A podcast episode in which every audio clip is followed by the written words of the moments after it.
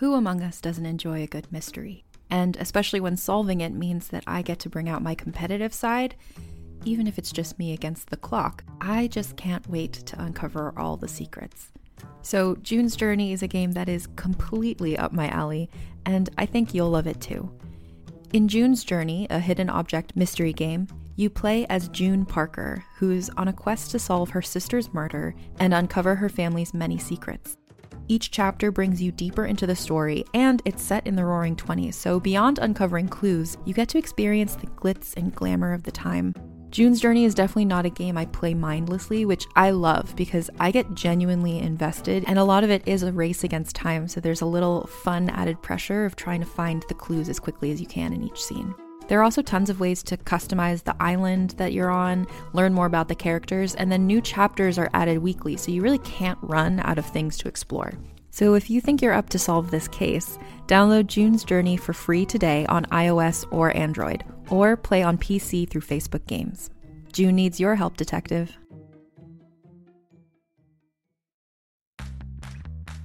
We are certainly in no shortage of options when it comes to shopping, and honestly, that's kind of become part of the experience. Wading through a sea of choices, the excitement of finding that one thing that checks all your boxes, the thrill of the hunt. But are you getting the thrill of the best deals? Because at the end of the day, even the perfect purchase can be made even better with great deals. And that's where Rakuten comes in. Rakuten helps you get the brands you love with the most savings and cash back. You can start getting cash back at your favorite stores like Levi's, Kiehl's, and Petco, and even stack sales on top of cashback. It's easy to use, and you get your cash back through PayPal or check. The concept is simple stores pay Rakuten for sending them shoppers, and Rakuten shares the money with you as cashback. It's truly a win win because you can shop all these amazing brands in one place and save money while you do it. Download the free Rakuten app and never miss a deal or go to Rakuten.com to start getting the most bang for your buck. That's R A K U T E N.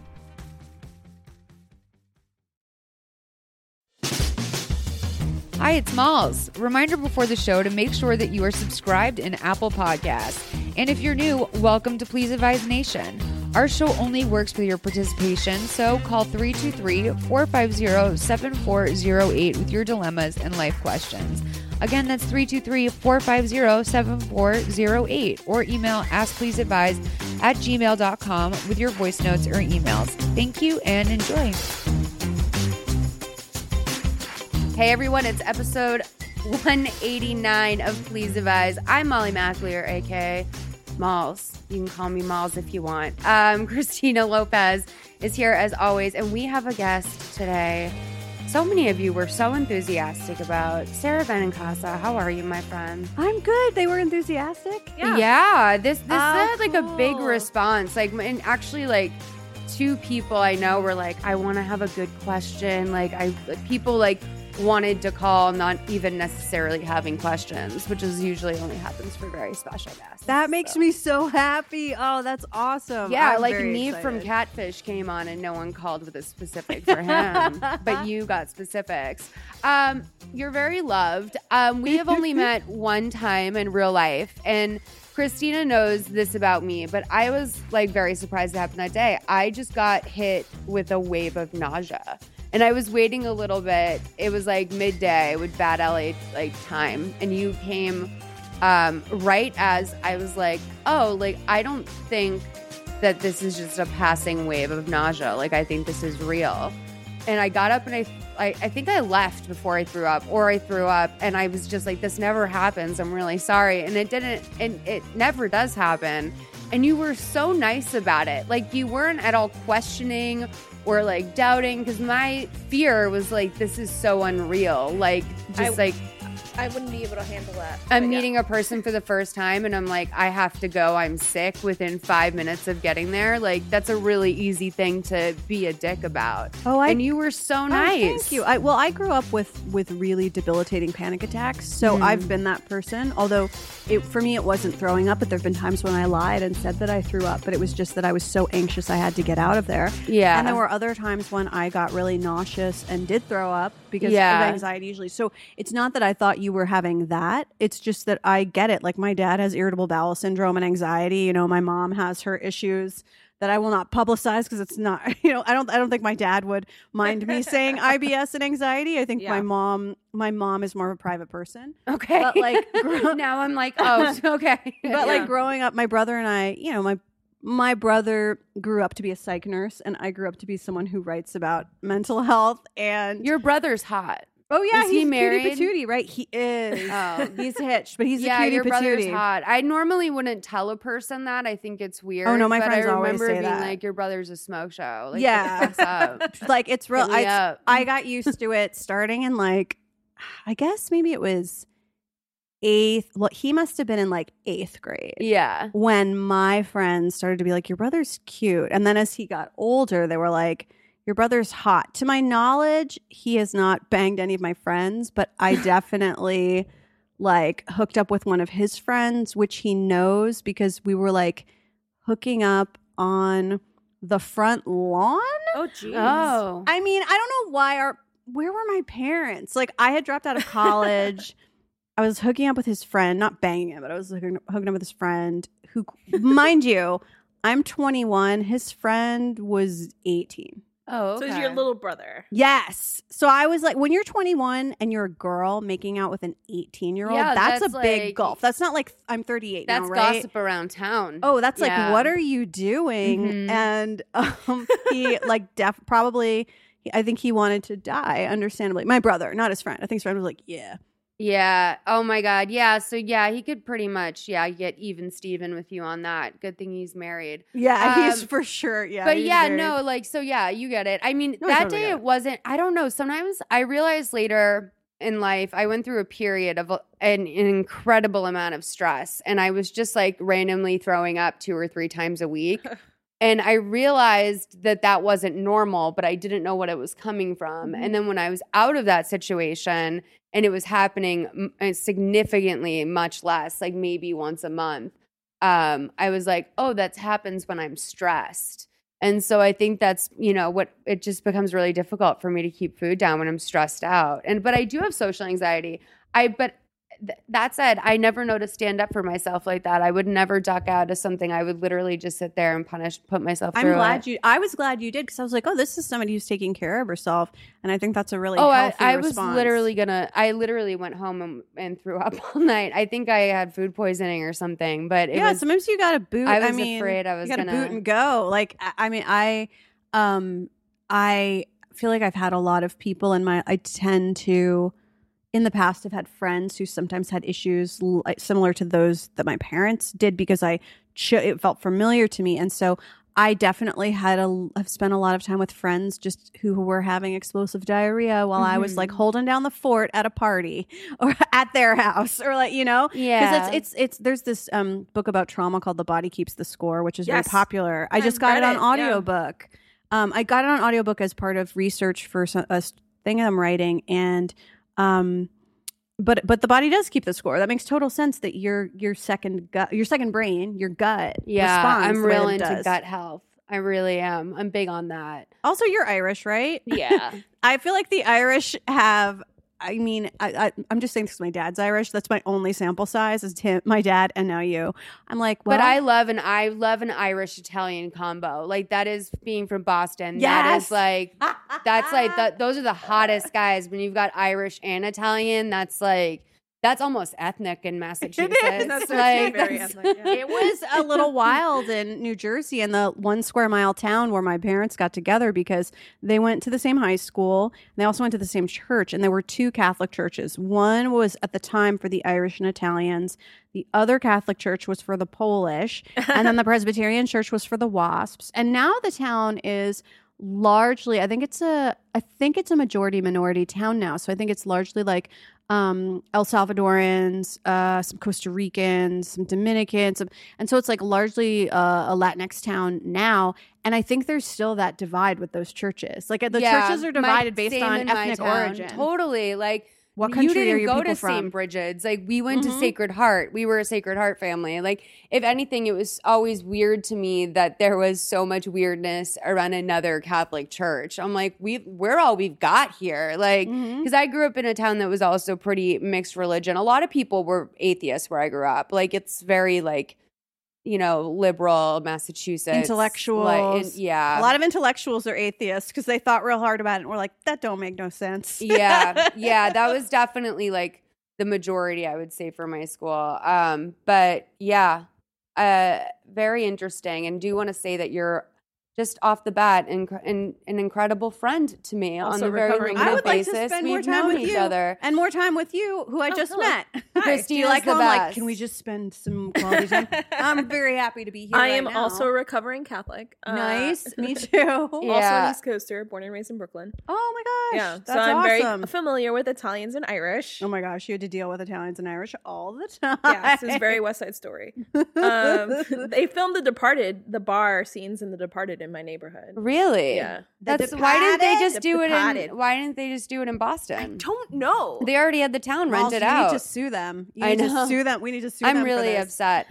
I I love those accent. The, how the accents are a little bit all over the place in that movie, but That- it's Mark fun. Wahlberg is the most reliable one. Mac, Mackie Mac does a great job in that movie. I, he does a very good job. I was like, Mark. Yeah, he's I you. I really respect that like hmm, well, that but like m- Ben Affleck and Matt Damon and and like a lot of those Boston guys, they know that you have to be from there to really do the accent. And like I feel like that about Brooklyn accents. I agree with you on that too. I didn't Although Margot Margot Robbie, did, Robbie a, yeah, did a great did one, a I have to really say. good job. Oh But- yeah, yeah, yeah. Yeah. Yeah, I will say that with those movies, like The Perfect Storm, I cannot watch just because the accents are so bad in in that whole movie. But like there was a good sprint with some of those movies, like The Town, and I didn't think The Departed was I liked that the bad. town. I liked Um, the town actually, and not just because Blake Lively like bangs a D. Yeah. Um, but I really, although that was part of it, but and also I like, iconic it. selfie, like selfie that she took that you know led to Ben Affleck getting a black eye. We all remember this. Wait, what did? Wait, hold on. Did I like block that out of my memory? I She was te- like when there was a nude photo dump, right? And one of her selfies was in it, and it was a picture of her because she had her um, tattoos from The Departed, um, or sorry, The Town rather, Uh, which was a very specific look for her, and it was like a topless selfie, I think, and it Oh. was like pretty. I guess it somehow was very clear. Somehow everyone knew that it was taken for Ben Affleck. Oh, And the oh, what next a day, he stepped out in public with Jennifer Garner with a fucking shiner. Oh, And I think that alias snapped back in. That Oh alias training, the alias jumped out. What if it was Blake Lively? Oh God, I just like her so much. She's so fucking funny as an actress too. You know, she Like, was she young. Even if she did. Oh, I did know, so- I Ben mean, who Affleck's a dirty dog. Like I would not be I surprised. did. I've done so much trash at a much more advanced age than she was. But like, what if she? At first of all, what if she actually sent it? I'm trying to think of all kinds of like twists. First of all, what if she actually sent it to like someone in background who was like the great love of her life, and his name was like Patrick Farmer. I don't know, Patrick O'Reilly. I'm doing. I can't do a Boston accent or like whatever. And he like now he looks at that once a day, and he's like, "We loved each other."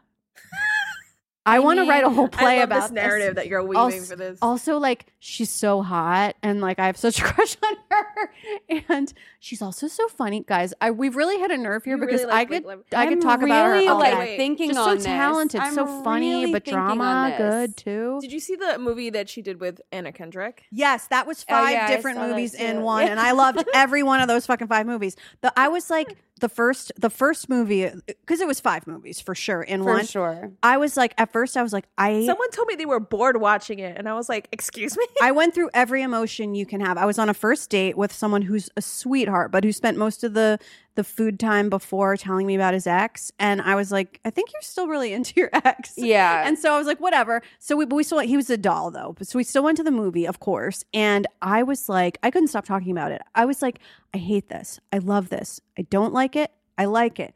I was, I felt rage. I felt, I went through all, I went through all 12 steps. I wasn't sober yet, but I went through them all in my brain. I went through like all the stages of mourning. I went through probably several orgasms. I was just like, this is an insane fucking, I've never done psychedelics, unfortunately and but like i really felt like i was on at some kind of a very positive drug when i left Yeah, yeah. That's how I feel about the Purge. Um, i've never seen the purge Oh, they're my favorite movies. I like I was like hysterical when I left the last one. Like I was smiling ear to ear. I couldn't stop laughing. I was just, I, it was like when I go apple picking. Like it was just the most pure joy that a human, the most simple, Christina's pure, so good dead right sober, dead like nothing, just like fucking go, like just in, just a feast visually, emotionally, mentally. That's, I did not walk I think I was seeing a lot of movies when that Anna Kendrick, Blake Lively. I was going to like I was doing two a days um at that point. I only Sometimes recently go on- saw it because I was on a plane. It's a great plane movie. Oh, I'm sure It it's is amazing so on a plane. It's incredibly enjoyable. So Blake's wardrobe is amazing. Oh, it's incredible. Oh, she so always good. kills it though. Like she's she that that bitch styles herself, which is the most infuriating thing in the entire world is that she designs her own Met Gala dresses. Like she is she's good at like she's good. I just not- oh, and she lives. I love that she like. I think they live in like upstate New York. They do. And In like they house travel something. together when they do movies as a family. That's really cool. Yeah. That's the only way I would be able to do. I was talking to a friend of mine who's a director, not like a close friend, but I was like, I was in a long distance casual relationship, right? Trying to build something long distance does not work. So I was talking to my director friend who travels a lot, and I was like, how do you do this? He's like, I don't. He's like, I've tried. I've tried it a bunch of times. It always sucks. I don't know how to fix it. And he, I was like, well, how might it work? And he was like, well, I don't know. Because what, what about when you're on set in New Zealand and they're on set in Canada? And I was like, your life is a bigger deal than mine. Like, Right. no, I don't, I don't know what that's like. But I'm like, I'm talking like airfare. And then I'm like, this dude can afford it. Never mind. But, um, it's i think that the way you would have to do it would be to create a family dynamic that you replicate in an airbnb right. in every city and you need i would be like okay ryan and our child slash children we're gonna get we have to have a four bedroom i will have my office and this is what's happening and this is where we go to the grocery store and our assistant lives there i would be like really good at it so somebody rich should marry me and like i'll fucking do it i will yeah, make a that's home some for you real on the rich road. people shit. Oh, I, And I, by the way, I would like I love that because like part of me is like a natural like like I love to like take care of things and Mhm. like you know like I would definitely, but also in my if in my real dr- my real dream in life would be like a weekend husband. Oh yeah I really like, I've been saying this as a joke, but I'm kind of not kidding. I would love to date someone from around the Riverside area, just about, uh, you know, about that distance. Mhm. Maybe not from Riverside, but around that, di- like 90 minutes away. That would be a great relationship with me because then I get to see them on the weekends or two days a week or something, and they're just gone the rest of the time. oh yeah i could deal with that That I mean, seems great. The U- this dude was in the uk which was way too far. Oh, that's unreasonable. that was just also there were other issues that I identified and was like, gotta go. But um, I so I The but I mean, UK is if and far. if there was like if I was in a marriage with someone who I wouldn't feel like I needed to do the Airbnb thing if it was someone who traveled like for two weeks at a time to go to Japan or something. oh yeah, my friend's Like- husband travels for a bit and comes back, and it's just like nice. And yeah, fun. that can be hard too, though. Like if you're depending, my my stepdad and my mom were a lot like that because he flew a lot for work, and I was like, at that point in your life, when you're like in your late 40s and 50s, that's totally doable. Right. I think in your mm-hmm. 20s and 30s, you need a lot more like attention. You need to build a foundation too. And I think that's one reason why the long distance thing in my case didn't work because there was no chance to really get to know this individual in person Oh, and yeah. build and suss out issues that it took me a few months to figure out versus I would have known within a couple weeks. Oh yeah, if, it's you really know, hard to start. That's a totally different. That's a totally different conversation. Starting is imp- like, I, yeah, that's that's why the whole like Raya thing when like you can they you can't locate it. Like you can't be just in LA. It's another reason why I don't do Raya. Not Why just is a because pain in the ass. Yeah. people on there seem like nightmares, but um, I would like to just marry someone very normal who only knows about Tinder. Um, but I, That's- I am on Hinge. I'm on Hinge as well. Yeah, you have to be careful how Hinge you say that because it can sound it can sound like I'm unhinged right now. oh, unhinged. Also yeah. that. Yeah, Also I that. like do you like Hinge? So far I haven't been on any Hinge dates, but my friend Curtis was like, "Sara, you will like Hinge better than Tinder. Tinder's a real nightmare." I had to Should I get on Tinder on Hinge? I mean, I'm I like dating it because you have to answer questions, Questions. and you get to see a little bit of someone's personality, or at least what they want you to see. Yeah. And that that I find more interesting. Reminds me of and old you can school like that. You don't just like the photos. You can like like a specific answer, Right. Mm-hmm. To a to a prompt question. So- Okay. And you don't have to add anything, but if you want to, you can add a comment too. I'm like, you know what? Maybe I'm just making some people feel good about their wit. Because sometimes I'll just like Right. something. I'm not, you know, I'll just pull like it up for her so she can. I can usually tell, like, I don't know what it is. I have a very good gut. I've never had a bad Tinder date because I think I have a very good gut instinct off of a picture.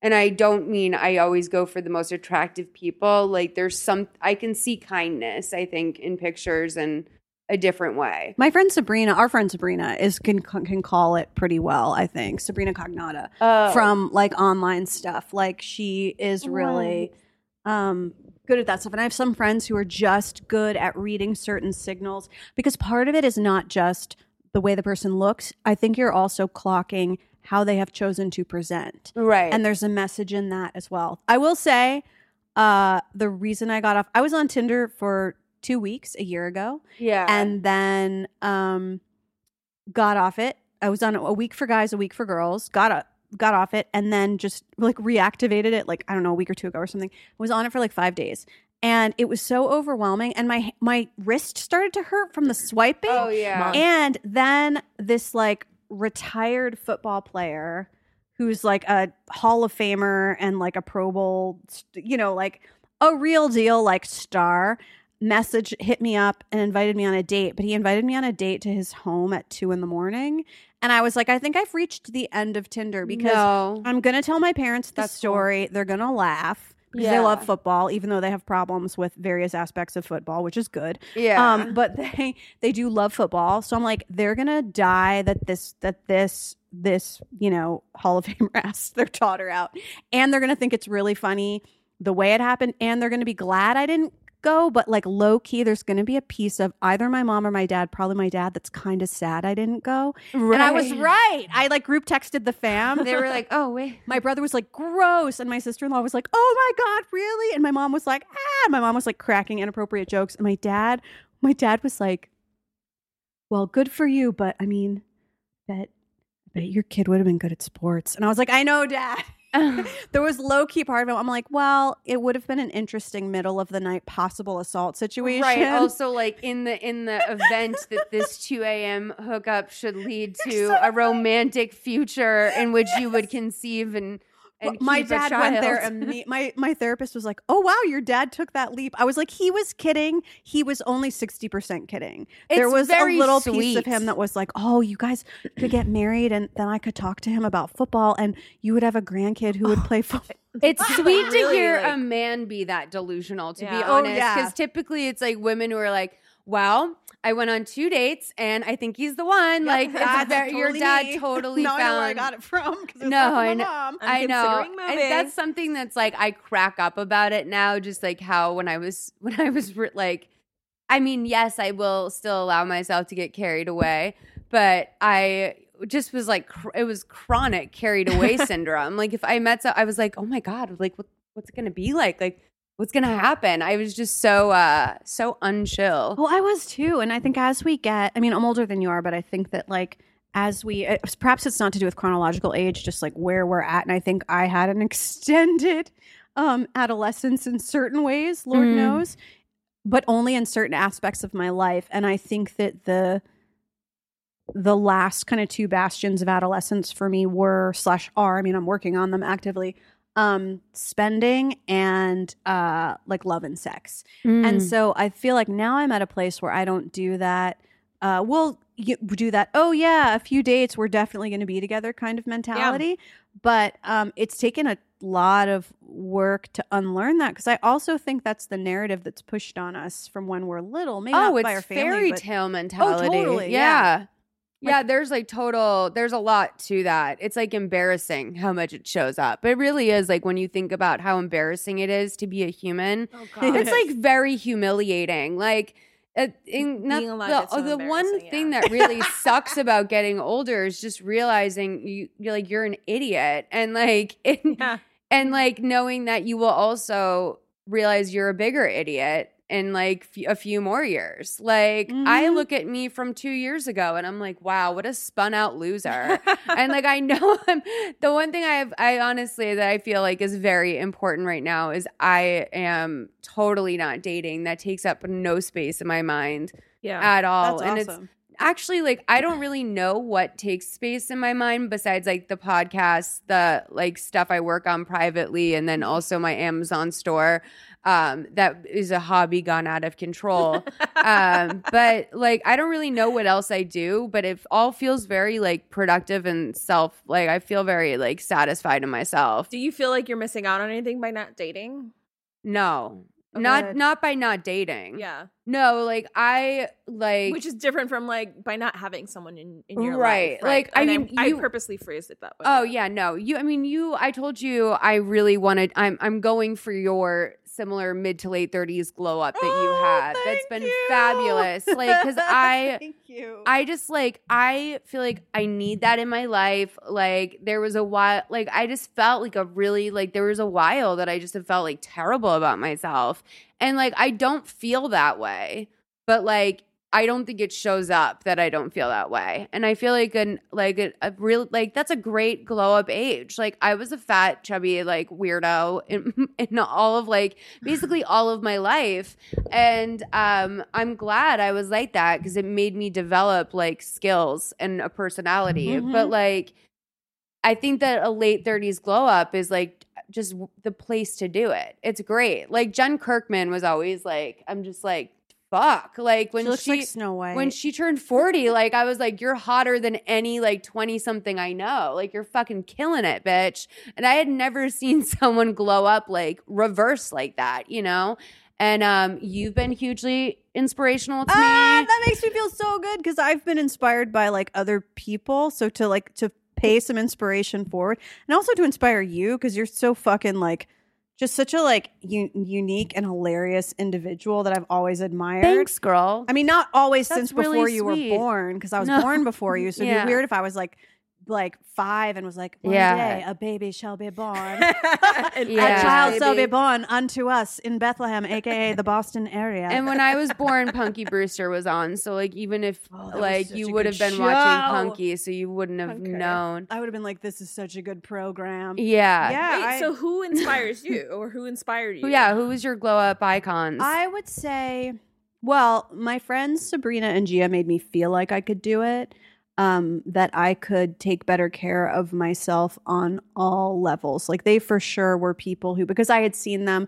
When you have friends who start to do it first, like I'm somebody where I'll watch somebody for two years and I'll see their habits and I'll notice their positive habits, but something inside me has to flip for me to decide to adopt it.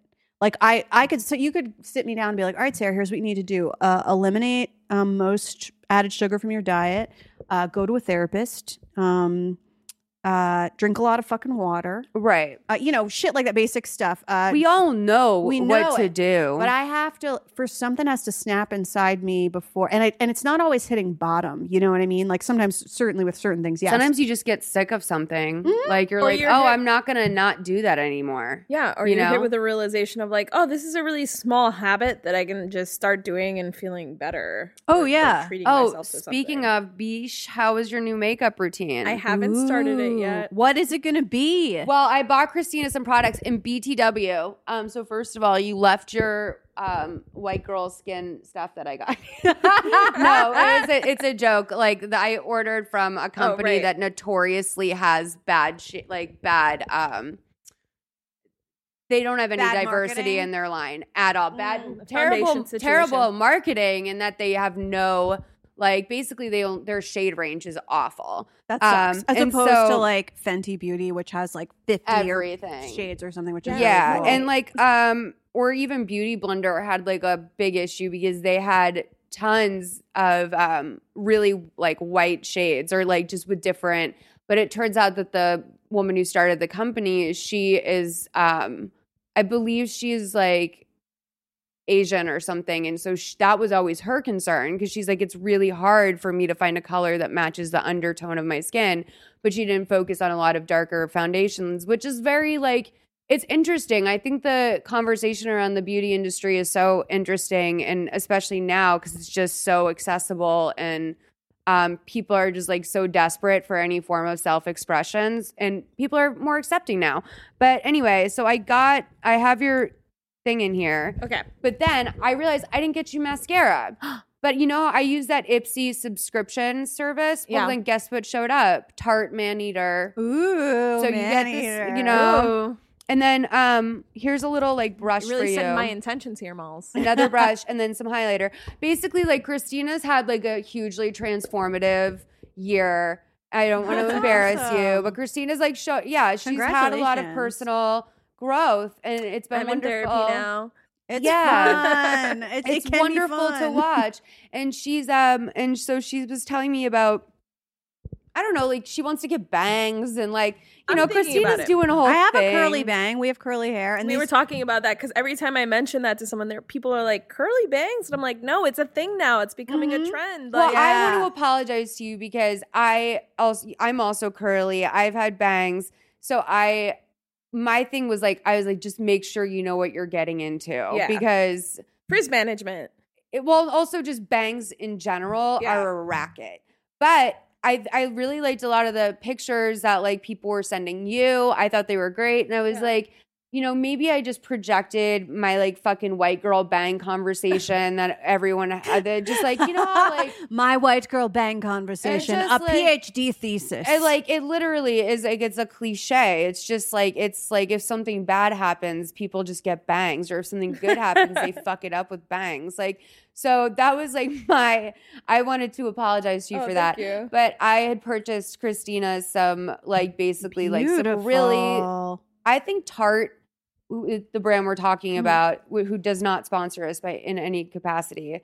That looks really light, right? It actually winds up being better on her skin than you think, but Oh, it's really cool. light Yeah, you always have to Um, try it on. but they're basically like makeup junior like it's like a cooler version of clinique but like Yeah. it's like very like neutral and easy and i think better than glossier personally although i do love the glossier um whatever they're called stains Yeah. but yeah I like experimenting with looks. I'm open to doing that this year and just You know, like finding a new vibe or just something. Chrissy- Maybe I'll like, you know, have a Blake Lively vibe at the end of the year. I I love love Kevyn that. Aucoin's book, Making Faces, his classic classic book from the 90s, and he passed away years ago. I might be saying Aucoin wrong. I said Aucoin. N- Aquan, yeah, is right. But no, you're right. That book it's is great. It's that book is It's- classic. I, I find it easier than using YouTube tutorials, although I enjoy those as well, because you can go, I, I'm not having to constantly pause.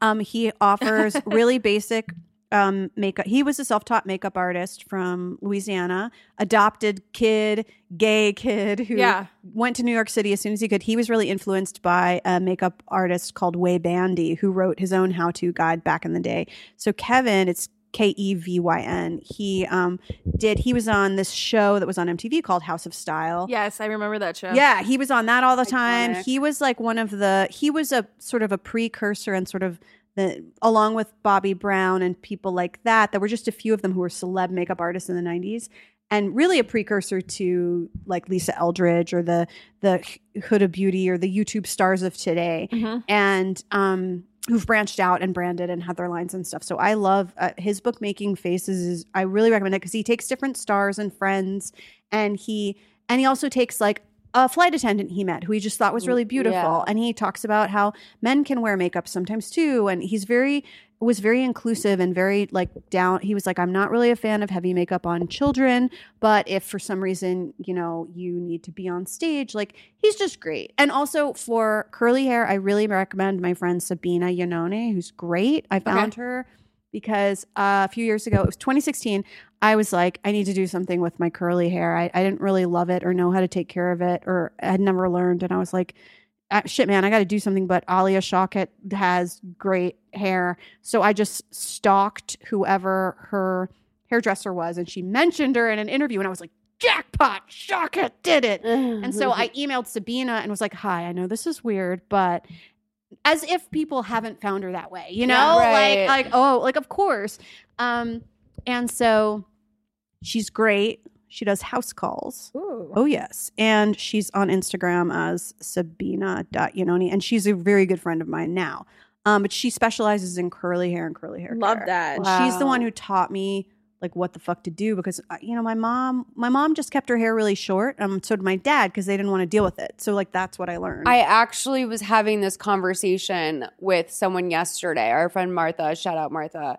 Um, she and I were talking and I was I gave her some hair products that I had. I love Miss Jessie's Pillow Soft Curls. That has Yeah, yeah, changed my game. It smells like fucking snuggle. It's incredible. Um, your hair smells so good for like two days. Um, I love Miss Jessie's products. It- they're incredible. Mixed Chicks is great too. Like there are these, uh, you know, hair care used to be so, and it still is to to an extent, understandably. Um, used to be so siloed off to like there was the ethnic aisle, which was called the Right. ethnic aisle, Yeah. and then uh, of course like you know black black salons in brooklyn like where i used to live at least in i lived in like i guess i moved to bed-stuy in like 2006 or something i remember like black salons were different from the dominican salons were Mhm. different from like the white person salons were different from and even among the asian salons it was like oh that's a japanese salon i go to a korean salon like new Yeah. york is new york is so specific Yeah. um and and as it as it should be i think in a way like a salon can be a sacred space sacred space culturally Yep. for you to connect and feel feel joy and feel at home and feel relaxed um but i think because of the internet because of youtube um and you know i try to tread very carefully when i talk about curly hair care because like it's not you know it's it's not the same for everyone but i think that like you see these aisles expanding and so you see lines that were previously labeled as ethnic only like expanding which is great as long as we like continue to respect the people who founded it Yeah. in Right. the tradition of the culture it was founded because I mean, what I what I was gonna say is like I, I my mom does not have curly hair. My curly hair does not come from her side of the family. Um, my I have my dad's curly hair, and I don't know how men kept their hair curly back in the day. But i think they um, chopped it off I had, really I yeah, do. I had no. Um, I Except basically for, uh, had no Ben one taught me how to do my Oh, curls. cute. like I had no one, no one. I just knew my mom wouldn't let me use a lot of products. She wouldn't let me use heat um, at all, and she. I I would just basically try and like brush my hair flat. right which does not work No, it doesn't work. And then when finally in high school, I got a job at a salon, and like I discovered Bedhead was like a revolutionary Yes. brand for T- me Bedhead by tg yeah and and that would like had just come out and i'm like so grateful for how much exists now but like i had to go get that education on my own and my mom knew like you have curly hair be delicate with it but then like that's kind of where it stopped and i don't i mean she didn't know you know what i mean? Like it's and i don't have like my i have white girl hair it's just curly. So it's like i don't think that that i didn't have any um yeah i don't like how would she have known? I'm really glad i figured it out she is all just I'm didn't saying. have like the it's your own journey. Yeah. like it, it if it's if it's a solo journey oh my god it's a solo journey. And then when it gets good you're like so happy. Yeah. like when you figure out that good curl your product how to take care of it i mean i love just like i love wide tooth combing that shit and just love a good leave-in in, condish l- like squeezing in that product so gently and then just sh- gone let it dry. My hair's done. That's it. What you spoke to is something feel that very lucky. I've like heard actually from friends of mine whose moms like if uh, you know I'm thinking of one friend who's black uh her mom is white her dad is black and her mom was like I don't know what to do with it so she just had short hair forever and it wasn't until high Yeah. school when she had other black girlfriends with hair of all different texture curl patterns because there's like different everybody has Yeah. a different curl Well, pattern and texture people that- made that she deal out of learned Kim- like yeah and it was like a beaut it was a big thing for her and then i have a friend who was um who is uh f- was adopted from uh china by white parents. And they like didn't you know they were like we don't know what to do with your hair because and it's kind of a different thing. I remember when i was working in a salon on newbury street in boston. Love that. It what was- salon? um i don't want to say because i talk about it in one of my books Okay. but i will tell you I. I wonder if because I I yeah okay actually I don't know if it's still there, but I definitely talk about it on in one of my books because I got it was I used yeah I've been in a lot of those salons. Well, and this salon it was really interesting. So this was one of the rare salons that you could walk in and if you were no matter what your hair texture, curl pattern or lack thereof, shade, anybody somebody could do your hair. And they purposely did that. They were like, "Okay, this is the black girl from Jamaica who's gonna do your hair. This is the like mixed dude from Maine who's gonna do your. This is a dude from Japan. This is some Italian fucking dude. This is some Spanish girl. This is like a Greek chick. This is some like straight up wasp. This is it was like such a diverse crew of stylists, but it was really smart because on this high end fancy pantsy street, the Rodeo Drive of Boston, anybody could walk in and get their hair did as long as the right stylist was What? working that day. And literally, some days, I, I mean, this was negotiating. This was interesting to me because as a front end manager, assistant manager, oh my gosh, they would be like, okay, so, you know, say like uh, a couple girls from Japan. Yeah. So the like black stylist and the Greek stylist and the like Italian stylist would be like, I can't, we don't, I'm sorry, I don't do Asian hair. It shows every mistake. Like the Asian stylist is not in today. You know But what? Nobody, is- none of the customers so got mad about it. None of the customers, or like, uh, because nobody wanted, I would just, no one would- wants a super cut. Nobody wanted to, their hair to get fucked up. So they'd Yeah. be like, okay, so, and we would, I would have like, it was like the United Nations of referring people from around the world and just people from different backgrounds to other salons that were open that day that could serve their needs. It was so great. interesting. yeah, you know what? Actually, I that was the I, I lived in the very it was I lived in the Lexington, Mass, or I worked at the Lexington, Massachusetts version of something similar to that, Mm-hmm. where it was five uh, salon owners that had moved from one salon to their own, and it was like a, there was a married couple in there that were so different, and like. They had fallen in love on the job, and then there was this Oh. badass like motorcycle chick. And then there was this really old Italian man who made like charged twenty three dollars a cut and made the least money. Like you, if you went to Leo, like you should have made an appointment. And then there was like this fabulous gay man. I don't even think I realized he was gay. Like I didn't even think I like knew what that was. Yeah. I just knew that like 90% of my mom's friends were that. But like I was like, he's fabulous. I, I just knew he was fabulous. And like, oh, sort of like put it together as I got older. But um, yeah, like it is a really smart way to run a business. And it's also like just it's a great location for I mean, just that's a lot of stories. It's a lot it of was an stories in endless one room. engine for stories. And sometimes one of the the stylists would get really stressed and he would run across the street, do a couple shots at a bar middle of the day. Love that. come on back. You know, there were drug deals going on. There was also like very fancy pantsy shit going on. I mean, I oh, it was really dramatic. I was such a square my, the entire time I lived in Boston that I didn't even realize how, first of all, racist and drug ridden the entire state is. I had no, I had no clue. Um, okay, is it time to do our calls? Yes. Okay, let's do that. Hey, Malls and Christina. This is Emily from Texas, and I woke up feeling like shit today, and I was just wondering if you have. Well, I guess I'm asking for a vitamins with friends segment, or if you have any kind of magic cure, supplement, or herbal something to help get over. I guess it's a cold, but I feel like shit, and I can't do anything and I feel like I've had a very unproductive day. And I've been rewatching um, Pretty Little Liars. And I don't know if you remember in season five when Aria like sneaks in to like give back this stolen drawing from one of the patients there, but this this lady goes, "You're a thief." You know what they do to thieves? They cut off their hands.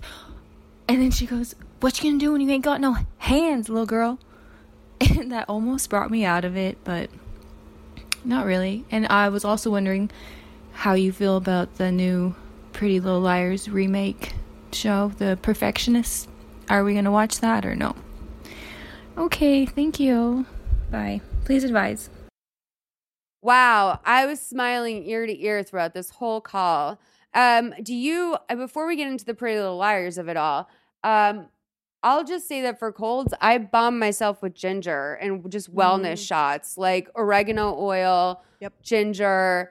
Um, you you need a lot of garlic. Like, um, make a garlic broth, chicken broth, garlic. Drink a fucking gallon of it. Yes, I went. I had a tummy ache earlier this week, and I was like, "What is happening to my body?" And uh, so, what I first of all, sleep is medicine. Drink as Mm. much water as you can, and also um, as much herbal tea, caffeine free as you can. And I specifically like to I like to grate turmeric root. Mm. Some people say turmeric, some people say turmeric. Um, I like to grate the root. I call it turmeric. yeah, let's call it turmeric. Some I- people call it turmeric. That Turmeric. drives me Oh, that drives me nuts. crazy. I Yeah. will grate the root and I will throw it into a little teapot and I put my boiling water in there and I also will put like whether it's throat coat or something else, I'll steep it um, like a wellness tea for 10 to 15 minutes and then I'll drink that. Gets you peeing that stuff out.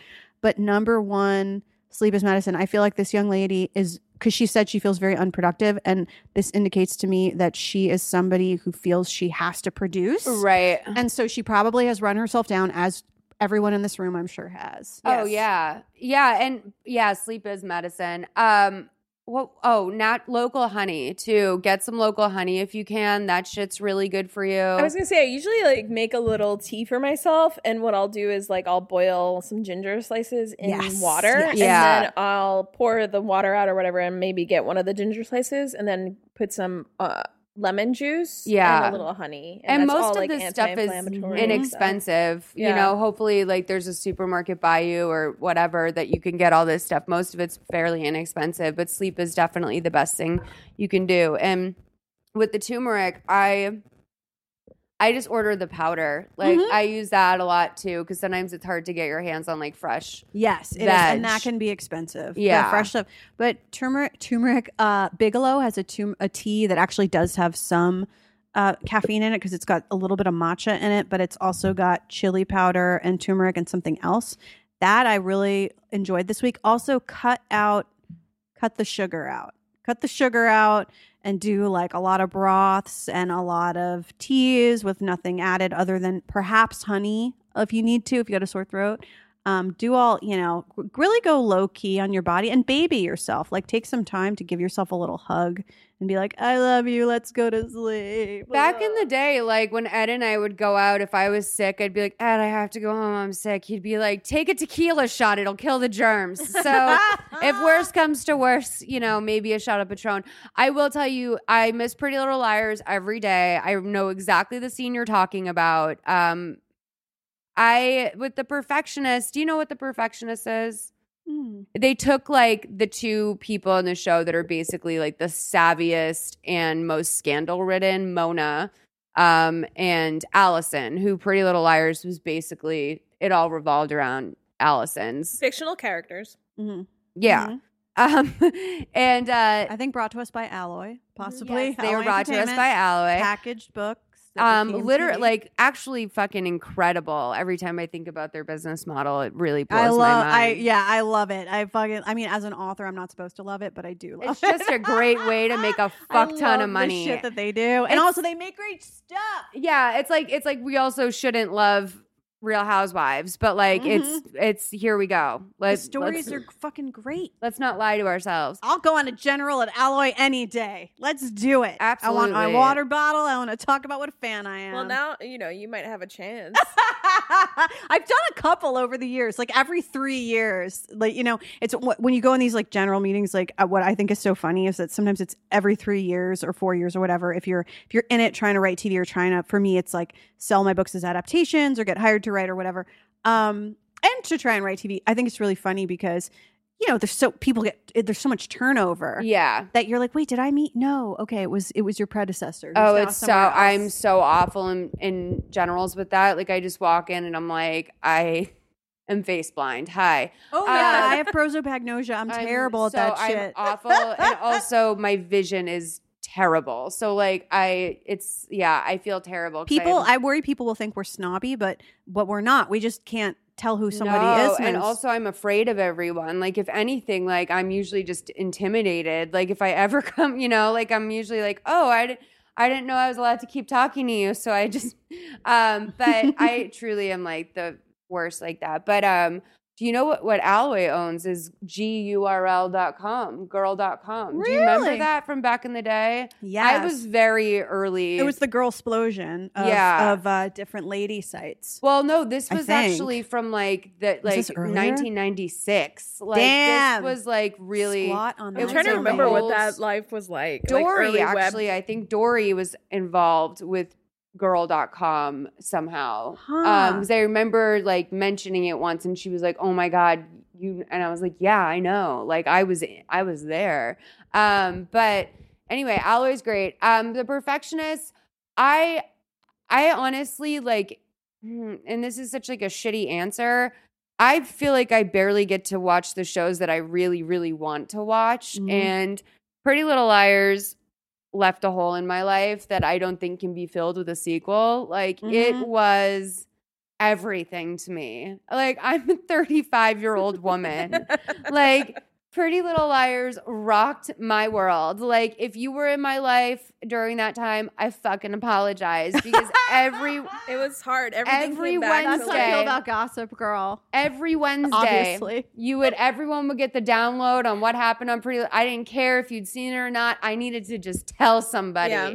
Like so, yeah. She would go down deep rabbit holes on the internet. Oh, like- I I guessed the trans storyline a year in advance, like would before they even fucking came up with it. I think, like literally, I I was so I I was so up on that shit. Did you watch You on Netflix? I started it. I really wanted. Is that with I, P Badge? P Badge is on it, Mhm. right? Oh, I love a oh the Honey Badgley. I need to get he's into hot. it. I really that's he's one of the he's one of the few like celebs that I'm like would like most can't get it would he can He's really thin on this series, but yeah. yeah. I feel With like he's thin, married like, to you a mean not fabulous around a woman lot, too. or- no, no, no. Just like he looks very like Oh, that doesn't True. my Yeah. my other dream man's like Giovanni Ribisi. Like I don't give a shit. Um, I like literally I don't know if it's a clear. white man who looks like he's dying. I, I don't like honestly. I don't know if Great it could be any more clear from my dating history. I don't give a shit about looks.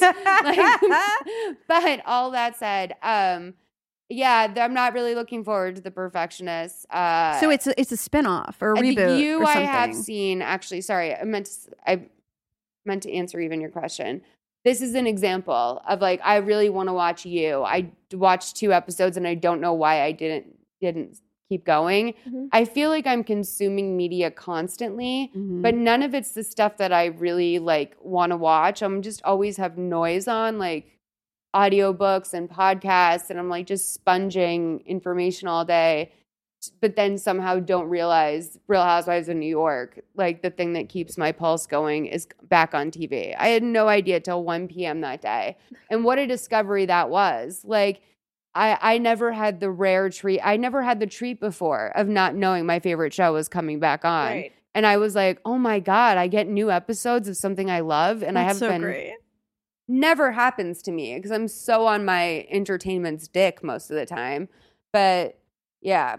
Anyway, um do we have any should we take some more questions? Yeah. Like no more thoughts here? I think This is so good. fun. Also, what a beautiful view from your home. Oh, I love it. Thank Mhm. you. Christina, Christina, and that and the Coke can Yeah. and the Vista. All Yeah. beautiful things. And it- there's some a few vases of fresh flowers in this abode. yeah. And is that She's cultivating a vibe for sure. Oh, it's fabulous. And is that a Katie Kimmel? Who did that? yeah. I love Katie. her She did stuff. that, What like, uh, she did that of Wags. And honestly, I love it. Can I say one thing about this piece of work um, that I love so much that really speaks to her artistry to me? Is that like she nailed his post surgery face. It's great. because like this eye is up a little bit more and this eye is and if someone saw that they would think probably it was a quirkiness in like the style of the art. Like they'd be like oh it's not supposed to be exact. No that's actually pretty fucking close to like the actual symmetry and grooves of his face Big like, shout out to Katie good. Kimmel. yeah Extremely talented. She's incredible. young lady. I was like more than happy to patronize her her art. Like she's really fucking great. Um, commission a dog vase from her. Oh my god, I think I know what I'm gonna do. I'm very excited I for don't think she Katie. I have a cats. I have a pancake shirt from her. It was like she did a collaboration with I Bubby's, a restaurant one that, I love in New cocktail. York. All Yeah. right. Mm-hmm. Yeah. My god, why is my face itchy all of a sudden? Big. Katie Kimmel fan, Oh, big please don't Blake have Lively allergies. fan. Big Yeah. Katie Kimmel stan, Blake Lively stan. well, else stand Honestly, for? Oh, We're, I, this is a house Babs. of stands. This is like Yeah. a house of house stands. I've really- the nicest house in Game of Thrones. Just supportive. I was like, you went to Game of Thrones. I was like, what ballroom are we in? The House of Stands. Yeah, no, I yeah yeah no. I love a Glendale. I love We're it a big all. fan of cheerleading at this house. That's what we do. um, Deadass. Okay, do you want to play the next thing? I'm I looking love at this, like this. piece of onion skin or something that's on the floor here. It's driving me nuts. Garlic. Hey, Malls, Christina and Sara. This question is for Sara specifically. I would love to know out of what you've written, what feels like it has the most foresight or unsung qualities that are relevant today. You know, which of your characters do you think are the most progressive and which could be considered most problematic? Additionally, do you have any advice on big picture things that you consider before bringing a character to life that could help a writer be more forward thinking? Um, one last question, but it is for everyone. I need a good book recommendation. What should I pick up? Either something new or an all time favorite, and why?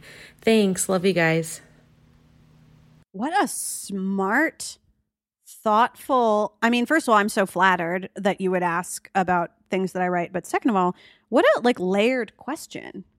You your people are smart. your people. I'm talking like you own like the two of you own the humans.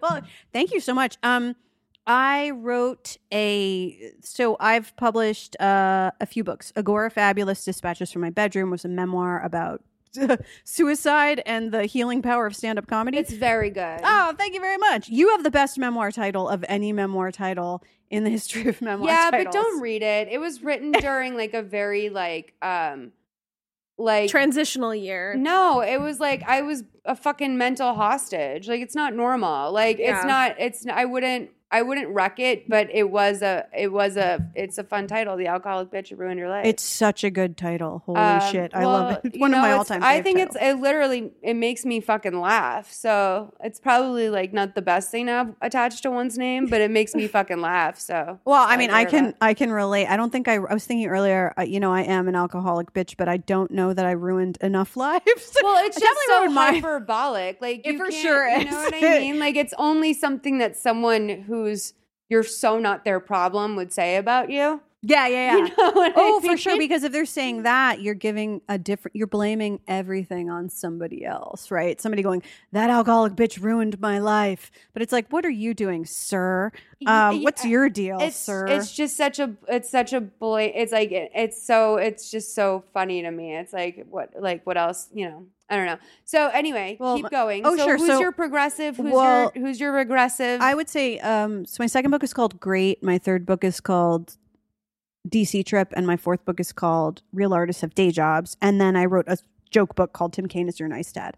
Um, I think that in Great, Great is a young adult novel that is inspired by and a response to Gatsby. Mhm. So it's about two young women. It's contemporary. They're teens and they're in love or in lust. Uh, one summer in the Hamptons, which The Great Gatsby is not based on the Hamptons. The Hamptons were not the posh place to be at the time.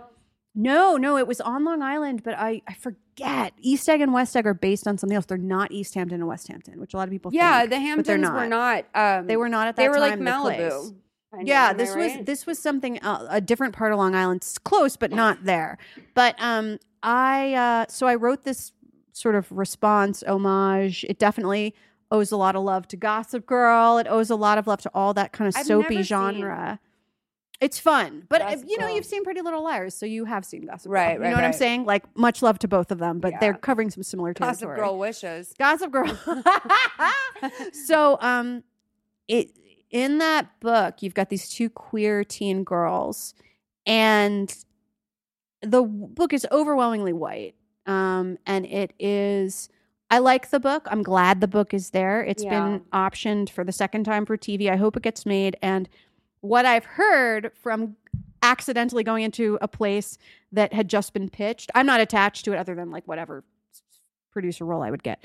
But um, what I have heard about the way they're pitching it, and I don't know if this is true, is that it's like uh, uh, more of a diverse modern world than I had written, which is great. That's what it Oh, should good. be because it, it. I would first of all, I would have made it more diverse. Second of all, not in a tokenistic way. I mean, it just would have been more fucking interesting and reflected our world better. Second of all, and part of that was because I was trying to like be so cl- I don't know, it was stupid. Second of all, and, and I like the book by the way. Go out, read it, buy it, whatever. Um, but the second aspect is that I would not have leaned into the um tragic lesbian trope so much. Okay. The, like, well, now this dyke has to die Yep. because she likes girls, and that's not what's presented. She's not It happens dying. on TV so much. Yes, it happens on TV so fucking much. And she's not, you know, I'm giving major spoilers, obviously, but hello, you saw Gatsby or Red Gatsby. Um, it's it, she. It's not her queerness is not, or her ostensible queerness is not why she dies. But Right. I understand how it can be read that way, and a few readers pointed that out to me, and I was like, "Damn, you're fucking right."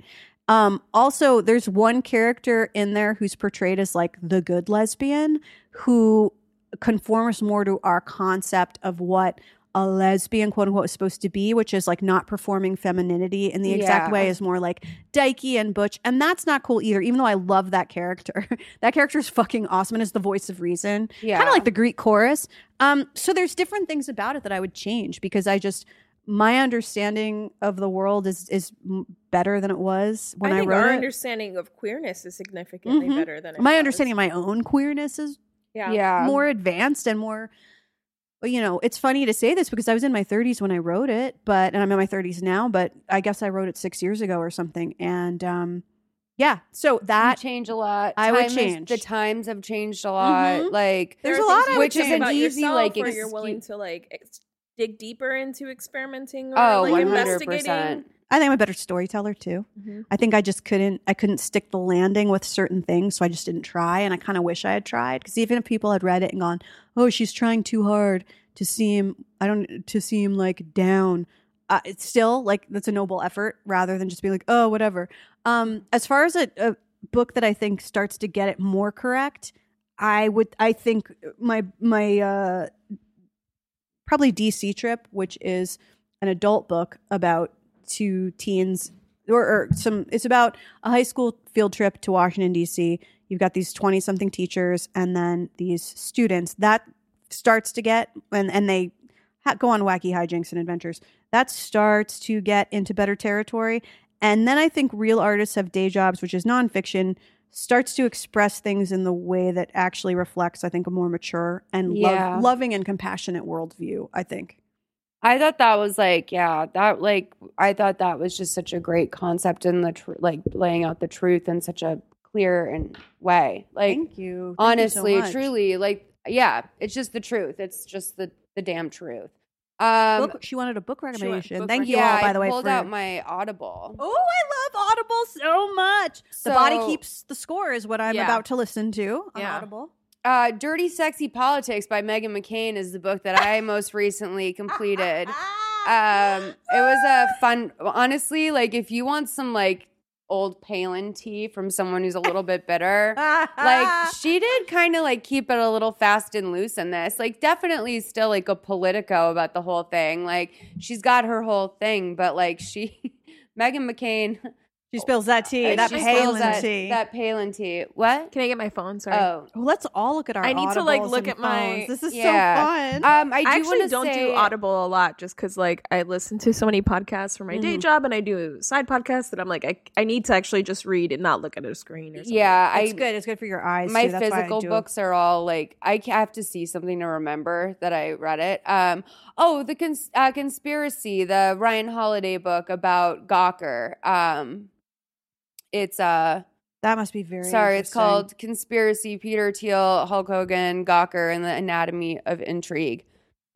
I mean, this is like you know someone who I feel like I kind of grew up with, and then you know grew up at in a lot of ways when I being a part of Gawker. So um, I, I just find this fucking fascinating and. Um, the long haul of it. Oh, yo, one book that comes up a lot, um, Columbine by Dave Cullen, is Oh, fantastic. uh, it has a haunting cover, also. yeah, Um. Oh, I gotta say, uh, let's see. This is so. This is if you want something, some real self helpy shit. Um, it's real like corporate white man like reading group shit. Like probably I have one of those. Merrill Lynch. Right they like have a book club or some shit. Yeah. Uh, Atomic Habits by That's what James I'm Clear. reading! Really? Oh, That's no the book that I'm reading. What? Oh my god, we're meant to be friends. That's so funny. we just because we're two old white men who have a really solid 401k and we need to like talk about it. I just attended That's leadership really training, funny. and that's love it, got recommended It's good. do in that It's leadership honestly training, good. and, And- it is yeah. Will you send me a link to it? I yeah, need to. I'm I also literally reading buy, it right now. The power of habit bag. he he relies in part on he does a lot of research. It's very good. By james clear. The power of habit which is a slightly earlier book by charles duhigg is great. That's what got me to start drinking a lot of water and finally made me realize i needed to talk to a nutritionist to learn how to feed myself. That was part of your. that's part flipping. of the part of the glow up. Oh, oh big recommendation here. Circe by madeline miller. C-i-r-c-e like the character from greek mythology. So it's like from Game of Thrones. oh no no no no. Um circe from greek mythology by madeline miller. The book is wonderful. The audiobook is narrated by perdita weeks who has the most mellifluous posh british voice and Oh, I love does that. such a beautiful job. You hear the character grow. You hear the way the way a lot of times audiobook narrators Oh, like if it's a man it's the worst because they'll be like so then we looked at this example. It's from Magda, age 25. I like boys. They're great. Like they go into this like shitty voice. It's not quite a falsetto, but Yeah. it sucks. Circe, Perdita Weeks does such a brilliant job. Whoever fucking directed this audiobook did a great, great job. So good. love it. Bad love a good- Blood too. Uh, I know everyone's reading that right now, but it's just the tea on Elizabeth Holmes is so hot. I'm gonna pee. I'm gonna put my I mic have- down. Do you mind going off on books without me for a bit? Yeah, I can No, do that. I feel Go like you for guys it. are, Yeah. have a good momentum. So, I, one book I would definitely recommend for anyone to read at any point in time is uh, like Water for Chocolate. That's one of my favorite books of Uh, all wait, it's um uh in Spanish it's like what? It's como agua, Como agua para, co- para para chocolate. Ah, so sexy. The It- movie it is is a s- sexy. I honestly, my dream someday is that whether or not I do it or someone else do does it is a mini series for Netflix. I think that's a great idea. Yeah, because also that book lends itself to like a kind of it's it's not a telenovela but it at all it's magic but, it- realism, but it's magic uh, yeah it's magic realism Which is, but like, it's one of my dramatic and soapy and like Yeah. oh and like romantic and sexy. you and could like, do it in like a sweeping kind of lonesome Yep. dove miniseries Yep. style or you could make it very you could make it it shouldn't be campy but you could make it campy if you wanted to There are campy elements of that story, Mm-hmm. and it's also just ridiculous. Like it, every chapter starts with a recipe because it's so food based too, and so there you can have a lot of great cinematography with that. Um, and I always, whenever I think about like food movies, I always think about that Sarah Michelle Gellar. It was a terrible movie that she was in, where she played a chef, and it was like magic. She was also magic. oh she was a, like a witch She was like a witch chef. Oh, and I like her it. food would need get to watch it. infused with like uh, whatever emotions that she was feeling, or like yeah, I'm gonna make my friend watch that with me. I'm gonna be like, we need to watch that. He's been on an erotic thriller kick, Yeah. and I'm gonna be like, guess what happens now, buddy? We're watching this magic program. It's from like the mid Magic nineties. Oh, I love a good '90s Yeah. movie. It's just like a forgotten movie.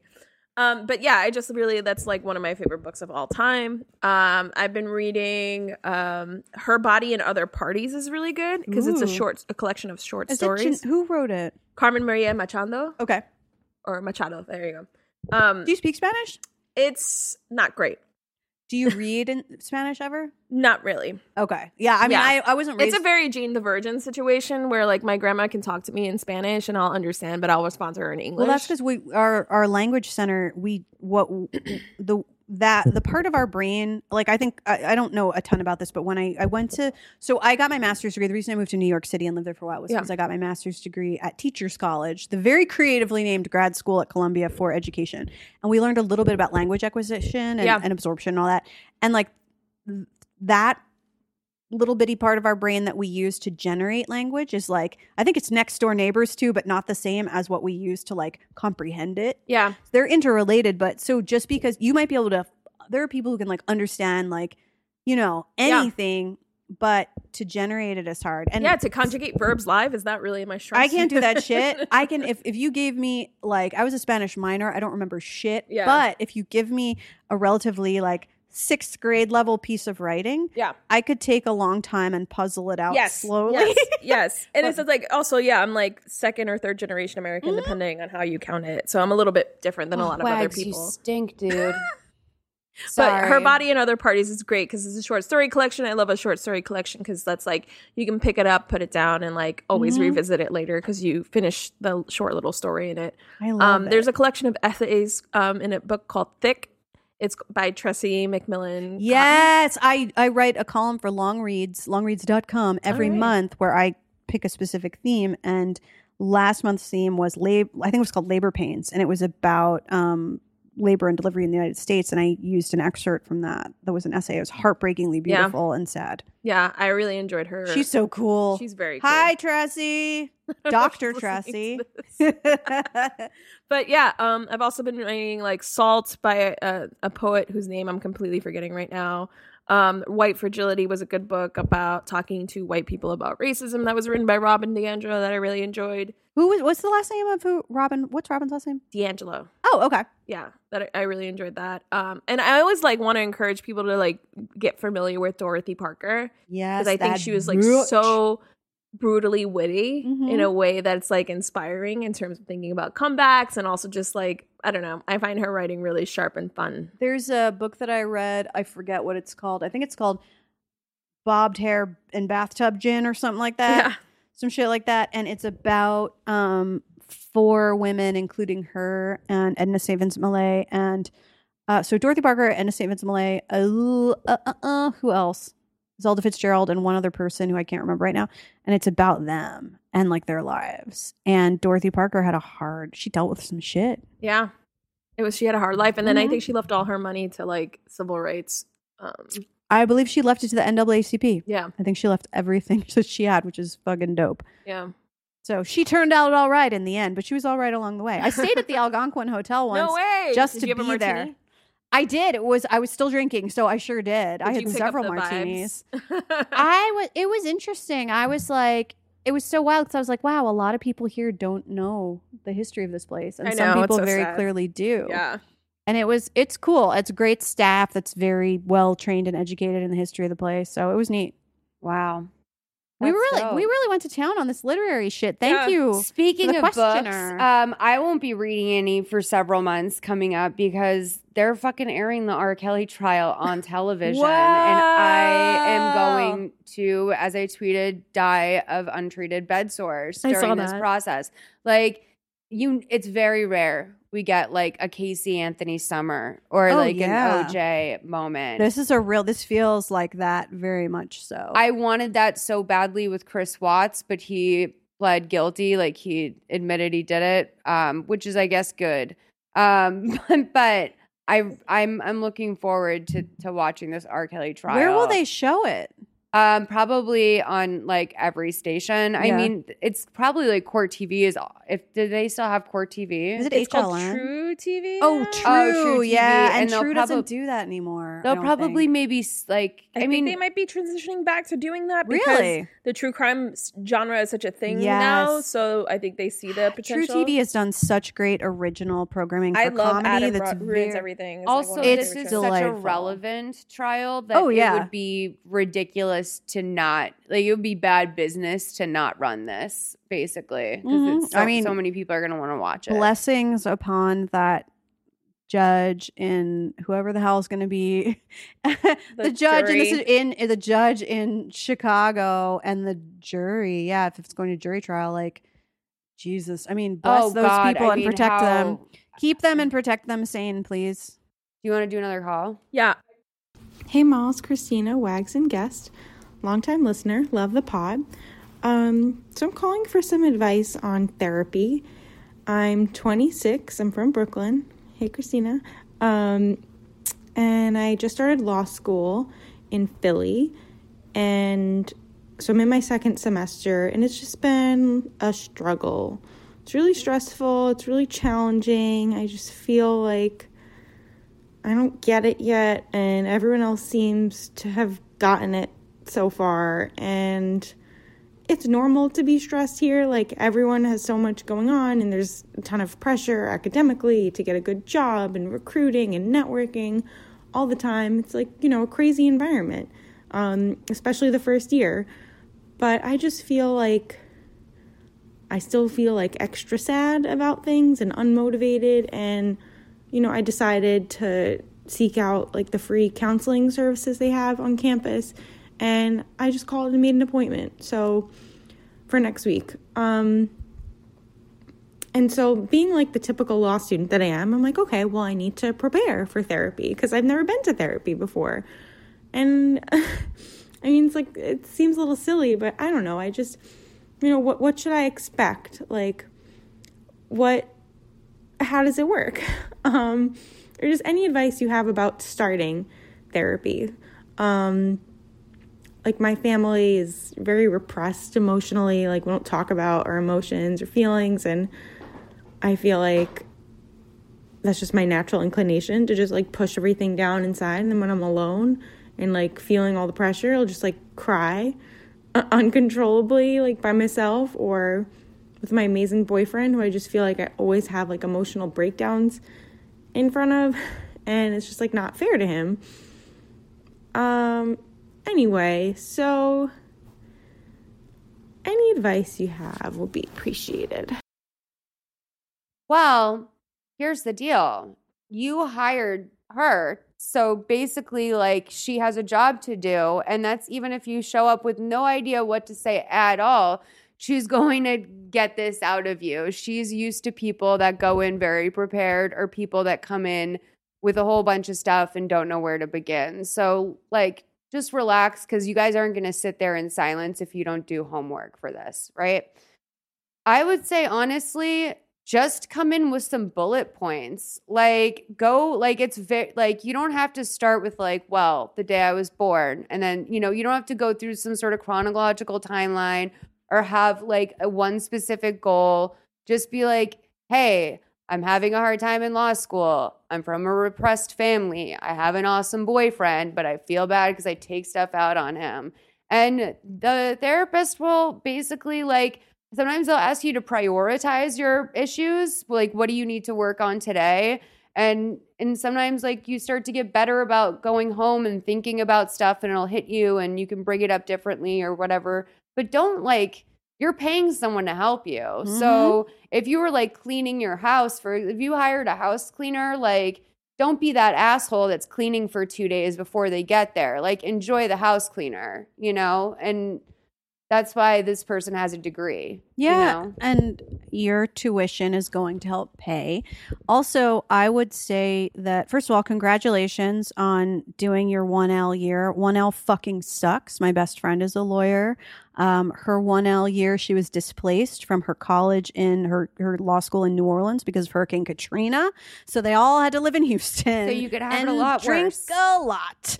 And so your 1L year is supposed to break you and supposed to fuck with you. They're trying to weed people out. It is inherently abusive. And the other people around you, a lot of the people in law school really want to be actors and they really want to be performers and they really want to be stars and they are great at pretending everything's okay and it's not. If you don't feel you that you fit into the culture of your law school, congratulations. It is not a healthy culture. And a lot of people feel that way and that's okay and they're hiding it.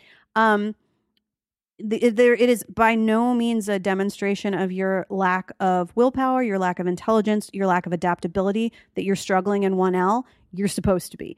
Um, and so, congratulations to you for being such a sweetheart and being so brave as to call and leave that message. And big ups to you for being smart enough about yourself and being like, hey, I need some professional help.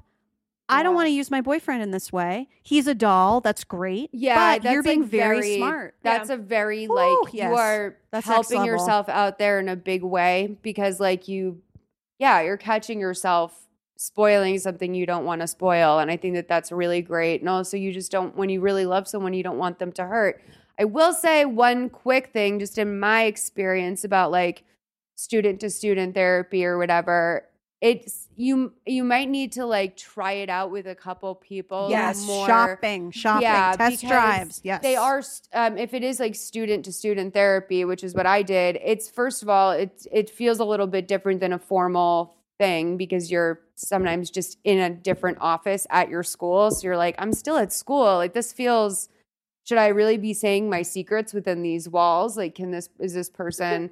It can Mhm. feel a little bit uncomfortable just as someone Yeah. who did that. So you might need to you might need to try out a different cou- few different people, and also maybe look into if there's any option for, you know, maybe someone off campus. What are you laughing Sliding I'm at? sorry, I just had a flashback to my like when I went to my counselor in therapy when I was in college, and she, I remember, I just remembered her asking me, "Do you think you're gay?" And I, Ah! I, I dismissed it very quickly, and I was like, "She picked up on something." I was Yeah, very much and also about. like, can they ask you that? Like that. I think she was asking. Like a, I, I was having problems with my sex life, and so I was, oh yeah. wow. So in context, for maybe it wasn't you so for like, going in and telling harsh. another student about your sex life. Like I went to Oh, student she was like therapy to older talk and about. like I think she was oh. a legit counselor. I like talked about how my boyfriend and I were fighting, like, and Yeah. it was it probably was not, not at all about that, but like that's like what I went in under. Like this relationship is stressing me out. yeah. And you may be to the to the questionnaire, you may be sitting down with someone who's in the School of Social Work at your university. It may be someone who's um, looking for putting in their hours under a supervisor Yeah. to get their degree in psychology. They may be getting their LCSW. Uh, you, I don't know if you're doing talk therapy with someone who's in the psych MD program. I very much doubt you are, but it could happen. Um, so go in there with this attitude. You would test drive a car. You test drive a couple cars. Yeah. So if you if this counselor doesn't feel like the right match for you, you can ask your counseling center to try and match you with someone else and it is not a personal insult and no one should take it that way. Or thank God you are in Philly. You are in a city that has some great mental health providers and you are in a city that has some people who work on a sliding scale, especially for students. totally. And people know that law school is fucking expensive. So you can go in um, and say, like, here's the deal. Here's what's up. Like, I need, and if you lied and you're not really in Philly and you're in fucking New Haven or whatever, and you were like, I don't want anyone to know I'm at Yale. Congratulations. You're going to Yeah. be a white president man one day. Yeah. Um, but like, you know, wherever you are, uh, look for providers with a sliding scale and you can ask for referrals from friends of friends. yeah. You can, if you are a member of a particular faith group, I would encourage you to uh, look for, some, if you need a referral, right? Rather than simply going for pastoral counseling, which has a lot of value to it, if Yeah. that works in your in your culture and in your belief system, you can also ask for referral to someone with again, you want licensure, right? You're not looking for just a life coach. That can be very helpful. You're looking for an LCSW. You're looking for uh, I don't know. There's uh, licensed marriage and family therapists. There's it depends, but um, you know, you can. There are other people out there. If you need to schlep to Bucks County, Right. you make that shit. You need to go to Langhorne. You can fucking go to Sesame Place, ride the rides, go to some counties. I want to go to Sesame Place. It's oh, Sesame. Place is so cool. I matched with someone on some dating app, and I was just like, "Do you go to Sesame Place all the time?" And I think they never talked to me again. but that's fucking fine because that means they didn't go to Sesame Place all the time, so they're broken. yeah. Right. That's good. It's like, yeah, yeah. God, God will lead you Exactly. way. Having just gone recently through this, there were other a couple steps that I also want to highlight too, because I was looking for something very specific when I was trying to find a therapist. I wanted it to be a woman. I wanted it to be a person of color, and I wanted someone who was dealing with like queer issues. Mhm. Um, and so I actually found that Psychology Today actually has a really great Yes, database. that's how I found my addiction therapist. Yes, it has a really great therap- database of therapists and psychologists, um, and you can pare it down by like what insurance, if you want a sliding scale, uh, if you want a woman, uh, what kind of issues they they would address too. So like they might specialize in anxiety and depression, which is two things that I also struggle with, and also like you can narrow it down to like a specific zip code, a specific area and it, it was just a really great and you could see all the information including like what their a little summary of what their practice is but also what kind of therapy they would do which is to my next point is like Mm-hmm. i knew going into my therapy situation that i was looking for a cognitive beha- behavioral therapist Big fan of a CBT. yeah cbt cbt therapist which is more focusing on like learning your uh like how your brain works Right. and learning to rework how your homework. thinking works. I love homework. Yeah, Ooh, yeah. I love homework. And so I also am I'm also an atheist. And so I knew I didn't want someone who had like God or faith based or like whatever in their description or how they approach their practice because that would be a big most turn off. people don't have that though, right? Mm, Like you'd be surprised. There were a couple. There were a couple. a who were just couple, like, right? But not. It was like almost every three or four. Jesus. That Yeah. feels like uh, an ethical issue. I'm glad they disclose it up front, though. Yeah. I have a friend who went to see a, a I would know, visit you in counselor. conversion camp though. Yay! I have a friend who went to a counselor, a counseling center um, through their insurance, and they were ref- the intake referred to somebody, and in the first session, he s- talked about how he voted for Trump. She and she was like, "What are you gonna?" Grab me by the pussy, and that's not her therapist. No. So yeah, you want to find somebody. Also, if if you're somebody with a background of um of trauma that can range sexual assault, witnessing some fucked up shit as a kid, uh, emotional abuse, what have you, like you may want to look for what's called a trauma informed therapist. Who, if they list themselves as trauma informed, they may be someone who has specially trained in dealing with trauma. That's Um, what I need. that's a trauma informed therapist can be like amazing. Like i i've never seen one but i've just heard from friends that it can be really awesome. Um you can also if you're like it sounds like she's looking right now for like her kind of entryway and just don't be disappointed if go in go into this like it's a first date with somebody who seems That's nice what I'm saying. It's like dating Yeah. because you are emotionally up- opening up to someone who Mm-hmm. could potentially not work out. Yeah, you can, and you you know what? If you feel good about them, if you feel safe with them, but you're just not sure about the therapy or whatever, go two or three times if you can afford it, and then make your decision. I had a And you friend know, that was like perfectly fine with the therapist, but he wasn't having like an emotional reaction. Mm-hmm. And it was like, oh, I don't think they were either not digging deep enough for him or he didn't feel like he could be emotionally vulnerable with his therapist. So he tried a different one and it Yeah. ended up like the first session he was like sobbing. And it's like it's not, and, and that doesn't mean that like I changed a therapist, and it wasn't. This therapist was rad, but they were just more of a listener and an affirming and a very sweet, like warm presence. And I needed that for a time. But then once I, you know, eventually uh, I started making other choices in my life and was like, all right, I'm ready to dig into some other shit. That's like, that's cool too. And if, listen, if, if you can find somebody who fits for you on campus, that's awesome because Yeah. it can be really free or cheap, which can Yeah. be great.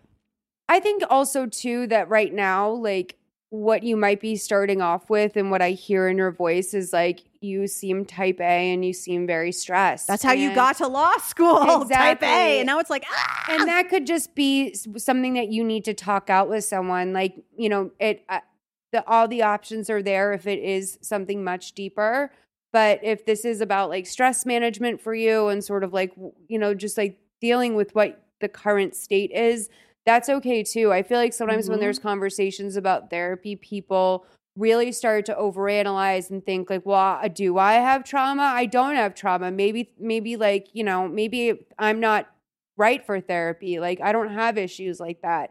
Everyone should be in therapy, even if you're just like, you know, it's up to you. But my opinion is, is that as many people want to be in therapy, want to, like, they can all be there. you all deserve your Yoda. And- you know? yeah, And- and it goes back to that thing about trauma. Like I had minimized mine so much where I was like, oh, it's not as bad as like other people. And it's just like, well, no, it affected me enough where I have to like honor the way that it affected right me and, not minimize and, it. and if you discover something like that i i think it's great that you're in the right place to do that but also you might it might not be some for some people if, i don't know if it's that deep i know for me it does i'm pretty Mm-hmm. sure for everyone in this room Mhm. a lot of this stuff runs deep for us But some Yeah. people might need sometimes to jog I'm and do yoga. surprised- Sometimes I'm just surprised at how much some people like they do they talk it out and then they you know dust themselves off and they get right back in the world. Can't relate, but like I It's at all confession. For some people, Yeah. it's like old school Catholic confession where they go in. I mean, granted, it's different because in Catholic confession, you're like so bad. talking to a, a paid employee of a Oh huge God. corporation. But like in this case, I always had to do my confessions face to face. We didn't have that booth. oh, yeah, oh, we had we didn't have the booth either. I'd be like, like, in the I back of the swear rectory, sometimes, like, and we I don't like, listen to my face-to-face. mom always. Like I had nothing to confess. I'd make shit up. I'd be like, listen, you repressed person who it may be acting out your worst desires on innocent people. I'll make up a lie to you. And they'd be like, all right, go fucking say some magic words. I'd be like, thanks, dude. And so, yeah. So, okay, confession words. is a bad fucking example, but it's funny. it's the ritual. I guess is what I'm trying to say. For some people, going to therapy each week, each month, whatever, is a ritual of release and relief. And once they do it, they feel great and Yeah. it's cool. It doesn't have to be super deep. Also, I had a, a therapist who would write me a prescription. It was like a ritual we went through, would write me a prescription to take a walk. Yeah. I was like, if you do, if you put this on this piece of paper, I'll do it. And we were like, all right, we devised this thing. Bec- And that helped a lot. yeah. And, and it may be that you may be need to be supported in your choices for exercise. because as you said like like it's it is true like a lot of people at law school like you might just be you might I, i'm very similar in some ways where i if this is the case where i see everyone else around me is like holding it together that i assume that that's just true of who they are Mhm. and that it's not true of like me at all like they are on a different intellectual moral whatever plane Yeah. and I realized like, oh, people just aren't as honest as me. Like everyone, like everyone, like sometimes when people start talking, I'm like, oh, your life is fucked up. Like Yeah. I wouldn't do any of that shit. That Yeah. wouldn't even occur to me. But like I don't present that way. Maybe you're just very honest in your presentation and like that's just sort of how you show up. So you're comparing yourself to people that are fucking pathological liars. And mm-hmm. you know, that's there's other something to be said for that. Yeah, and the other thing I would add is that like you don't have to go in there like w- wanting to unearth some sort of deep-seated childhood trauma or some sort of big event that happened to you or like some sort of big like major depression. You can go in and be like, I just had this situation. I didn't like my reaction to it and I don't know why I reacted this way. Like let's just spend this session unpacking that. start there. Yeah. Like if you want to know where to start, start there because I've gone into therapy and told them before and said when I, you know, if I was like in the middle of a very busy time in my life where I needed to show up emotionally, I would say like, you know, I can't I can't get that deep right now. Like for the first couple months we need to take this slow and just sort of get me through certain day-to-day things that really bother me and then we can go deeper when you think when I and when you think we're I'm ready for that. Mm-hmm. Because you know, you don't have to go full blown. You don't want to bring anything on that you're not ready for. Like it sounds to me like you just have yeah, stress management. I think we're repeating ourselves at this No, point. let's, but- let's get your head above water before we worry about why you're drowning. Oh, yeah, let's thank get your head above water first. We get you breathing. Your heart rate will be down. Your let's start inducing the stress res- or the uh, relaxation response, and then later we can be like, oh, well, it what it turns out that you are jumping out of a boat when you're drunk. Right. Let's look at that. Like Right. you know, let get your head above water. So it's kind of like with all right with with like let's say your leg was broken i wouldn't go malls why is your leg broken what Right. choices are you making i'd be like fuck dude let's get you to the hospital then later we can talk about maybe not unicycling uh down you know your block while intoxicated Sure. that's a thing we can talk about later Right, i think right. therapy can be like that too I'm not that active. um, I was going to ask you, speaking of stress, and I have to ask because it's killing me. Do you have a credit card in your the back of your phone? Yeah. Ooh some people do it's very exciting and my ID.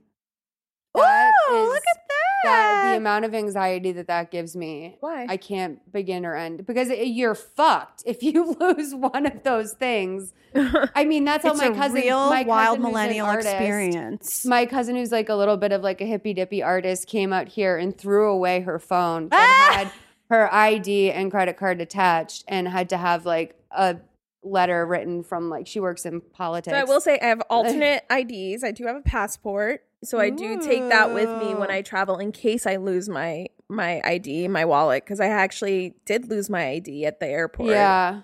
I have a lot of bad airport I once pulled out my weed card at, because I forgot that I, I I was really tired. It was like 6 a.m. in Charleston, South Carolina. Oh. Uh, not a great place to pull I'm your going weed for the first instead of my. ID. Oh, my parents have a place in near there. October. Really? It is beautiful. Yeah, I'm really excited to go. I've always wanted to Let go. me know when. Let's let's maybe we can go hang out and I'll stuff. be It's there a beautiful for like place. four days, and I got like a fucking sick hotel room. That's awesome. Charleston is a beautiful, strange, romantic, sexy, fucked up place. I'm so excited. I'm a big Southern Charm fan too. So Oh, my like my sister in law was like, "Are we gonna see them?" I was like, "I don't know. I think she saw one of them." they're incredibly around from what I've heard, but it's embarrassing to me to think like. I mean, I want to see Charleston, certainly not just because of the show. oh my god! But I love the show. Go see. I go on ghost tours. Oh, I love Um, ghosts. I'm not afraid of them. I really am not. I don't think there's any re- reason to be afraid of ghosts. Um, do you want to take another call, or Let's do you want to keep going through your Instagram, Christina? What kind? Oh, I just got no. I got accepted by the curly hair person. Oh, that you were Sabina, talking- Yeah, yeah, yeah. So I was like, oh, that's like- Sabina- Yeah, I have Sabina no- dot I'm not really have. I don't have a right, nor would I really yell at you. Okay, this is a three minute one, so buckle the fuck she, up. Yeah, she goes a lot of places. So Hi guys. Um, I'm going to try very hard to be precise right now. Uh, okay, so uh, there's this guy who's my friend. We've been friends for like eight, ten years, something long. Like, good guy has helped me move. Whatever. He's also like I know as past girlfriends who like are not necessarily um, my friends but we like kind of became friends because we all would kick it together or whatever. um, so we ended up hooking up in December twice and it was like fun and hot. and he's kind of like uh, it happened just drunkenly and like he hasn't really like pursued anything um beyond just the hookup However, I saw him this past weekend, like, and I was good with it not being more than a, hook- like, anything more than a hookup, you know, like, although he does have a lot of great qualities that I think, like, if we did, you know, move forward, could be cool, but, like, he's kind of a fuckboy, right? Okay, so I saw him this last Friday again, and, like, he wasn't that drunk he kind of is a drinker. Not always though, because he like works during the week and like has that stuff all together, you know, but like when he goes, he goes hard. And um so like we were totally flirting and it was like cool and then he like got drunk and ended up flirting with this other girl. And I was like, okay, cool, lame, like, and I ended up leaving with my friend like by like one thirty because I was like kind of over it anyway. I get home two in the morning. He like calls me twice. In the morning, he texts me. Is like, hey, we never finished our conversation. Like blah blah blah. And I was like, yeah, well, you know, you and the girl really seemed to be having like a moment for the rest of the evening. So I left. And he's like, oh fuck, like I'm so sorry, and apologizing and blamed it on her, like, oh, she was so aggressive. And it was like, yeah, it looked like you guys were both equally into it, dude. You know? Um, so now I'm kind of like a little sprung on him again, even though he's clearly a fuck boy, And I'm like, what the hell is wrong with me when I would be into a guy still who would do something like that? And then third of all, um, okay, so I'm like, like going through a breakup with this guy who's like my best friend, but we're not in love with anymore, and he's amazing. But you know, so I think that might have something to do with it. Like, I just really want to get dick down. Okay, so I know if I need a recap, usually that means the audience will too. So do you guys mind like basically from what I understand, this girl has a friend of 10 years. It's like a guy friend.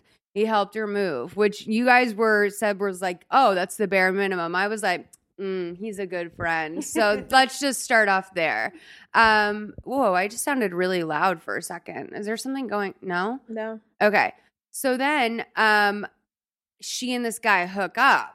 December. They hook up twice in December. Yeah. We are in March for those of you listening in the future. and so she was like People binge. You're Mhm. smart. Thank Mhm. you. So we like It's a good podcast. so I'm like, so we. So basically she's like, I don't want anything to come from this. That's what she says. to But us she now. doesn't sound at all like that's the case. Like she, She- was like, she I was fine with it, but But I've said that shit too. Oh, so yeah, I'm, no, I'm not trying to project on her. I'm mocking I, it because like, I'm mocking myself. Yeah, like, at yeah. this, I like she may. I'm an idiot. There- like I've done so many stupid things in my life. It's fucking unreal. So like, first of all, this is a Tuesday in my twenties. We Like, yeah.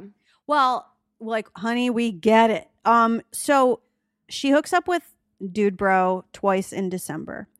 And now it is March. Mm. Late March, no, mid March. And so it is mid March. Tomorrow is the feast of St. Patrick. Uh, and so She's she the real hoe. I think that she, so. I don't think she cheated on her boyfriend. I think she got a boyfriend after this. So two, Yeah. she she hooks up with dude bro twice. Then there's some guy she likes. She's like, I like you, and the guy's like, I like you, and that's her boyfriend for a few months. Now she's in the middle of a breakup, trying to break up with boyfriend, Yeah. and she's like, oh, Runs into homie, Homie. and then he blows her off at the bar for the other girls. and then he's like hitting her up Booty after, like, what's up, what's up, which very clearly is him being like, oh man, I didn't score with the other chick. I want to Yep. fuck this Yeah. girl. Yep. Been there, Plan- been there. I've B. Yeah, been let's that, go back to I've plan been that dude, and I've been, I've been her. oh I've been yeah. the other girl. I've been the bar stool. I've been a lot of. I've been everyone in this situation. That's like the polite of these things in your twenties, because like you're. I'm talking about like in my 30s though. Well, either way, Like, I was 38, Molly. like you're mad at everyone. No, like, true. But In your 20s, it's you've angry been time. every person in the scenario. Yes. But like, I mean, I've like watched Lifetime movies and been like, mm, well, I can't pick a side here. Like, I mean, I felt that way watching Jodi Arias. Like, I literally am like, it's really hard to pick a side. I don't know. So I will say that, like, I don't know if you did it, but I understand. yeah so this is i this is very relatable and also in a weird way like you know if i was the boyfriend that was getting broken up with i'd be like oh so she's back she's fucking this this jamoke that she was with before me yeah. she probably liked him the whole fucking time. Like there everyone in this has their own angle except for, for the fuck boy who like knows he's being a fuck boy and like kind of just which we've also all been i think at some point where we're like i don't fucking care like whatever. Like maybe i'll throw it in maybe i'll be friends with this girl. Like you know sometimes like it really is heartbreaking to realize like how much time a guy has put in like low key trying to fuck you or like just like how easily he'll throw away your friendship to have that Oh, 100%. opportunity. Yeah. Like it's ve- it's very disheartening. and I say that as someone that's gone for it or not gone for it in like various scenarios and it's just it's a shitty situation. I have Um, a friend of 20 years. Time doesn't matter. I have a friend of 20 years who, on and off over the years, have like, you know, we've never had the kind of sex that can make a baby, which is the only kind of sex that counts, which is when a man puts a penis inside a woman's vagina. Um, and what about lesbian sex? no, it doesn't count because the Lord isn't there. The Right. Lord's only there when a sperm can swim upstream into the hellmouth of your giners yeah. and make a baby. That's the only kind of sex. So, but so he and I have never had the only kind of sex the Lord sanctions, but we've had other kinds of sex like when your tonsils get pregnant. And so like Oh but this dude, I think I know. I'm so sorry. That was very gross. Uh, um, bisexuals No, are handed disgusting. out- yeah, we are. Christina handed out condoms on the streets of New York City as a teen. So oh, you I sweet, did. wonderful. Yeah. teen. um, like, see "Ugh." now I love Not that, like, those kids and kids. They were troubled. no, I will was trying say to prevent this that. though, like I, it's it's it is community service, but I can never get over that the most appropriate person they found to hand out condoms on the street was a 14 year old girl. I was 16, Okay, either way, it's and like we were handing them out to I'd be other like, not my daughter. No, I know. You but- just gave the be- a New York City side eye where you very Oh, no. slightly moved your head to the right and gave a side eye to be like, "Let me be specific with No, you I- about a condom related situation." That's what she does with me about flat Earth after she already admitted she believes in it too. I did never said that. Yeah. I never said that. But also, I found the pamphlet I made when I was part of that organization as a teen. Wait, a was, like, flat, Flat a flat Earth No, anti-AIDS organization. the Earth is Oh, flat. I would no love HIV. to reveal that. No, oh, I would no. love to reveal that pamphlet. I used No, to but be a your little virgin. pamphlet? Yeah. Anti, anti. I was so much like uh once I got out of my homopho- internalized queer phobia um phase. I was still in the I'm not gonna have sex till I'm married phase, but I was also in the it's okay phase. I think I was like 16. So I was like, yeah, I'll learn about how to use condoms and teach my peers. Wait, we forgot. Oh, I want to get Oh, to the pamphlet, but we forgot. We have to go back to. Right. So you and your friend were having the sex that. Oh, we we that have only God allows. mouth sex, like where Right. your uvula has triplets, and so we've only done that a few times. I always forget how many times, and he's like, "It's three times." I'm like, "We ha- really what?" See, that always freaks me out when it's like he's controlling the number, and it's like. He was right though. Don't just make don't me feel remember. crazy, motherfucker. Like, why do you have this off the top of your dome? because it was Like, that good. So this guy and I have had gotten down, not in years, but we've had like you know we've sexted or we've whatever, and uh I know he would like throw it in and then be like whatever. Like he's look, I lovely human being, but like we serve a certain purpose in each other's lives, I'm right? sorry. Get over the phrase. Throw, it in. It's a real casual Throw it situation. in, as you know. I love throw it in. One of my favorites is toss your beans up her muff. That's a really great one. It's a solid move. That's real fucking gross. So like I mean, like it. I Oh I'm okay God. with it. I've come to terms with it, but that is real gross. so gross. Yeah, But yeah, like, look, this is not somebody I've hooked up with in years and years. This has not been a thing in years. I know it could be if I want to be. What I'm trying to break it down for this young lady is 10 years of friendship means shit. I don't care if it's six months of friendship, six days of friendship, 35 years of friendship. If this dude is single or not and still thinks he can get it in, he's going to try to get it in. this does Christina, not mean I love you. it when Christina goes gets on a roll like this. It kills me. Cause like it's what's so funny is like what makes Christina laugh. Like that She's so cute. that is like we have always talked about how we we like are still always figuring out how and why we're friends and like this is how Christina this is like why you're funny. Like before Christina was saying why am I funny? Like you're funny because what you think is funny. Like that is another reason why. It's like I would so not I remember we were. you can your be like dirty. once. Like you can be Oh, yeah. very dirty, very dirty. Christina. um what were you gonna I was saying we were cleaning out your apartment once, and you like dug in the couch and pulled out a VHS like cassette of Homeward Bound 2, and I lost it for like a solid ten minutes because I was like, "How did that get there?" It's where I have to be. never had a VCR in LA. like, truth is, how did that get like, there? "How did that get there?" We have no idea. We may never know, but I love that it was there. I'll admit that's funny. Not even the 1st I'm- Homeward I'm- Bound. I'm- it was Homeward Bound. I'm 2. good for some good ones sometimes. Okay, but so basically, I get it. Um, yo, just here's the deal. Like, you have to like um do your best to cut this off bec- before it becomes a worm in your head because. Yes.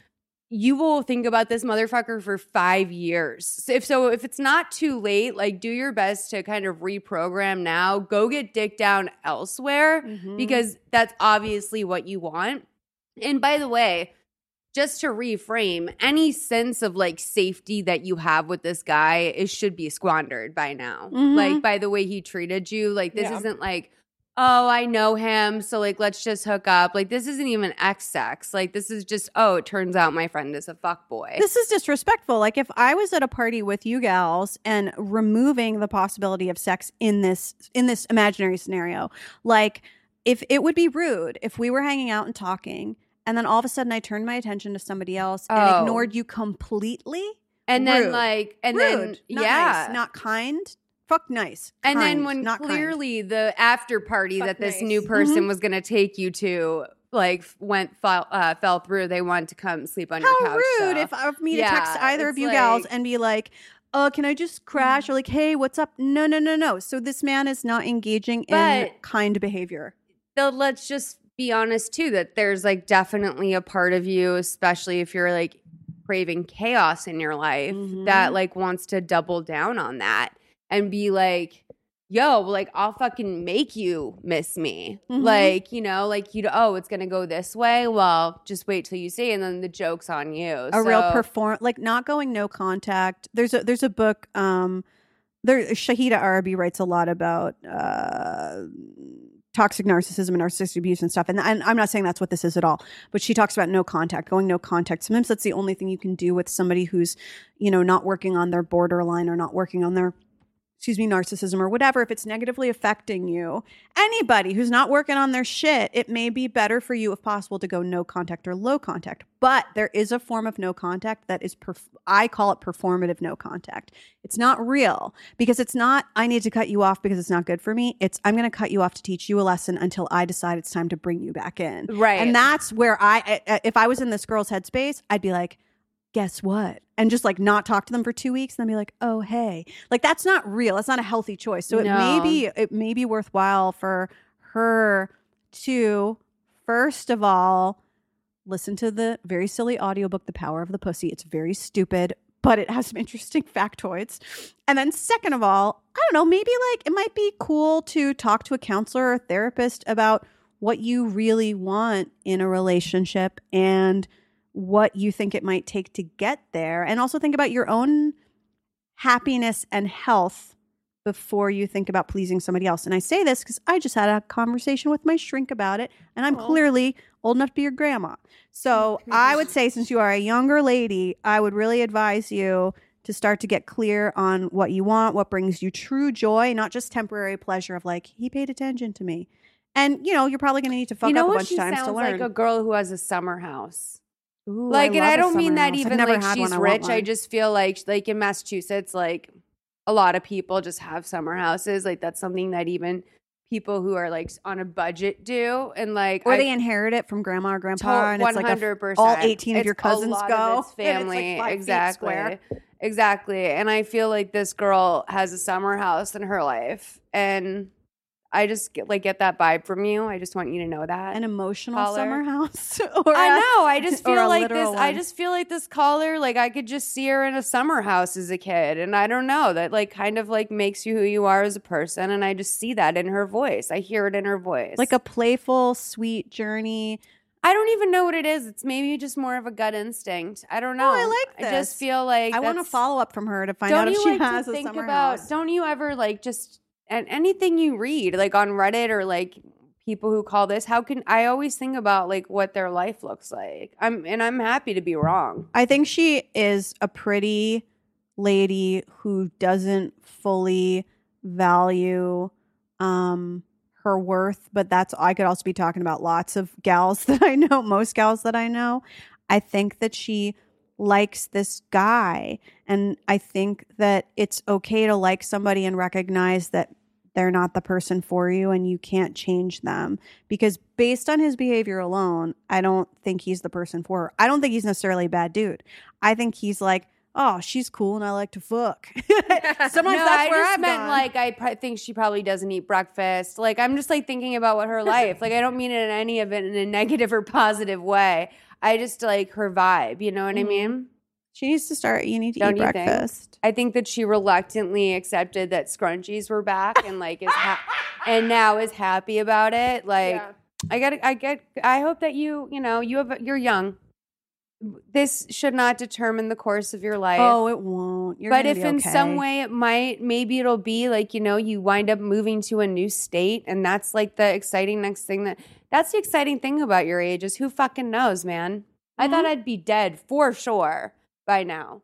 I thought like, I when would I was be dead by my own hand. Yeah. Yeah, but when I was 22, I was like, oh, I'll definitely either die somehow, like tragically, like something like outside of my um outside of my control, or like I will be like so famous that like a fan kills me, or I will. You are or- wearing a Selena shirt. or I will uh, suicide myself. Like, surely by 35. I was like, there's no way. I thought I would either be dead by my own hand long ago, or I would be married Oh, with yeah. a couple teenagers. Yeah, very much that. Same diff, really. Comes, That's you know, really half dozen of this, college six of was the a other. closing deciding door moment for me. Like, I really think that if I had not gone to this, like, if I hadn't gone to Boston College in particular, my whole life would have been different. I almost went to Suffolk because I wanted to study, like, I wanted to be a lawyer. My dad went to BC for a semester and then was really like homesick and moved back to New Jersey. Oh, I thought you were gonna say it was like a, a transfer school. Like, Mm-mm, no, he went to BC and I went to Emerson and dropped out and then finished at Warren Wilson College in Asheville, North Carolina. Let's just share stories about wait, education. what was um, what was um, what do they call them when it's like a school that you just go to to transfer out of it? Oh, I don't know. Oh, like a junior college? Yeah, well, no, like Ithaca, like uh, Nicole transferred. Our last guest, I oh, my friend went to Ithaca. My best friend Bethany went to Ithaca, and she was the only person I knew who stayed there for all four years.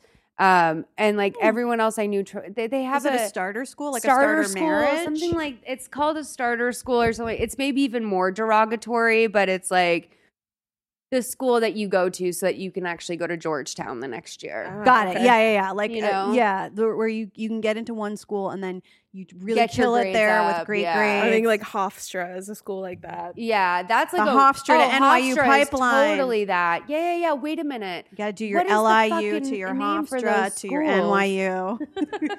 Wow. Well, I I guess there's a lot of like, I mean, we've talked about this the last three fucking podcasts, but this college scandal is like, I guess, is bringing back a lot of like memories for everyone oh, about oh yeah. what all that shit was like. Like, and for I people talked. for people who like never i'm sorry to, to interrupt but for people who never went to go to college wanted to go to college i think it's bringing up some relief also some resentment like there's a lot coming up for a lot of different people in my life depending on their i used to be a high school teacher too so that's interesting thinking about my students and you know at this little charter school in the southwest like Yeah. where they went what they chose to do and i you know uh, I, as far as i can tell my most financially successful students went to a certificate program and um, started their own businesses Yeah.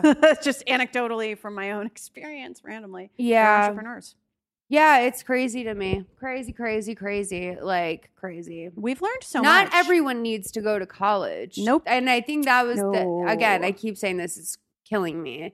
I can't believe someone that was already making money or parents thought you need to go to fucking college. Like that's the dr- like that's insane. I It's will say, unless you're learning a specific trade, it can be very hard. Everyone needs to get a go to college in the sense that like you will soon not be able to get a job without having a I- college I- degree. well, listen, and that's I why would You need never not go to paper of college. some But if my parents had a hundred million dollars and I was already making my own money, Right, right, right, I right. would not go to yeah college. be a, be the little instagram star that you are like you're you're just going Excuse me, she makes YouTube videos. okay. You're just going to college because your parents think that you got to check the box. You're probably not going to finish. And like, you know, this is all a ritual. This is all performing the idea of what uh, a girl of your status is supposed to do. And If real you don't give a shit about school anyway, fuck it. real ass Go to St. Bart's or whatever. Go collect loans and like that's a real like triggering point for them to like you know know that they like struggled and took out loans and you know dealt with that the fucking Sallie Mae calls for years and like you know I I, I don't know I I don't know I I, would. I, be don't really have an articulate thought about it anymore because I've been I've been like You've been guys have been so analyzing it. I'm also sure. just I'm so mad about it. Like every time I think about it, I find a new thing to be mad at about it. Yeah. Anyway, uh, do we have any more calls or anything? Are we wrapping this bad boy up? This was Will you please come back? I would love to. This was really so special and so much fun. And since we're all going to be so insanely wealthy, we can just buy dormitories and name them after Wags. Oh my god! All I would of love our that. The Paul 85 J. children. Wagon Stuff Building, the Our Paul J. kids- Wagon, Wagon Stuff, Stuff Library. Library. Oh, We'll send you know the legal we'll send other people's kids to school. We'll Wait a minute. uh, our kids, other people's kids, kids who don't want to go to college will be like, too bad, free ride to Harvard. I bought a dormitory, named it after you, stranger on the street. I realized that we fucked up big with What? the lawyer call. That I should have put the only lawyer in the room on the Oh. phone. Wags is a lawyer. Yes. If honey, if he can make it, you can make it. Okay, this boy has survived a lot, and he's a lawyer.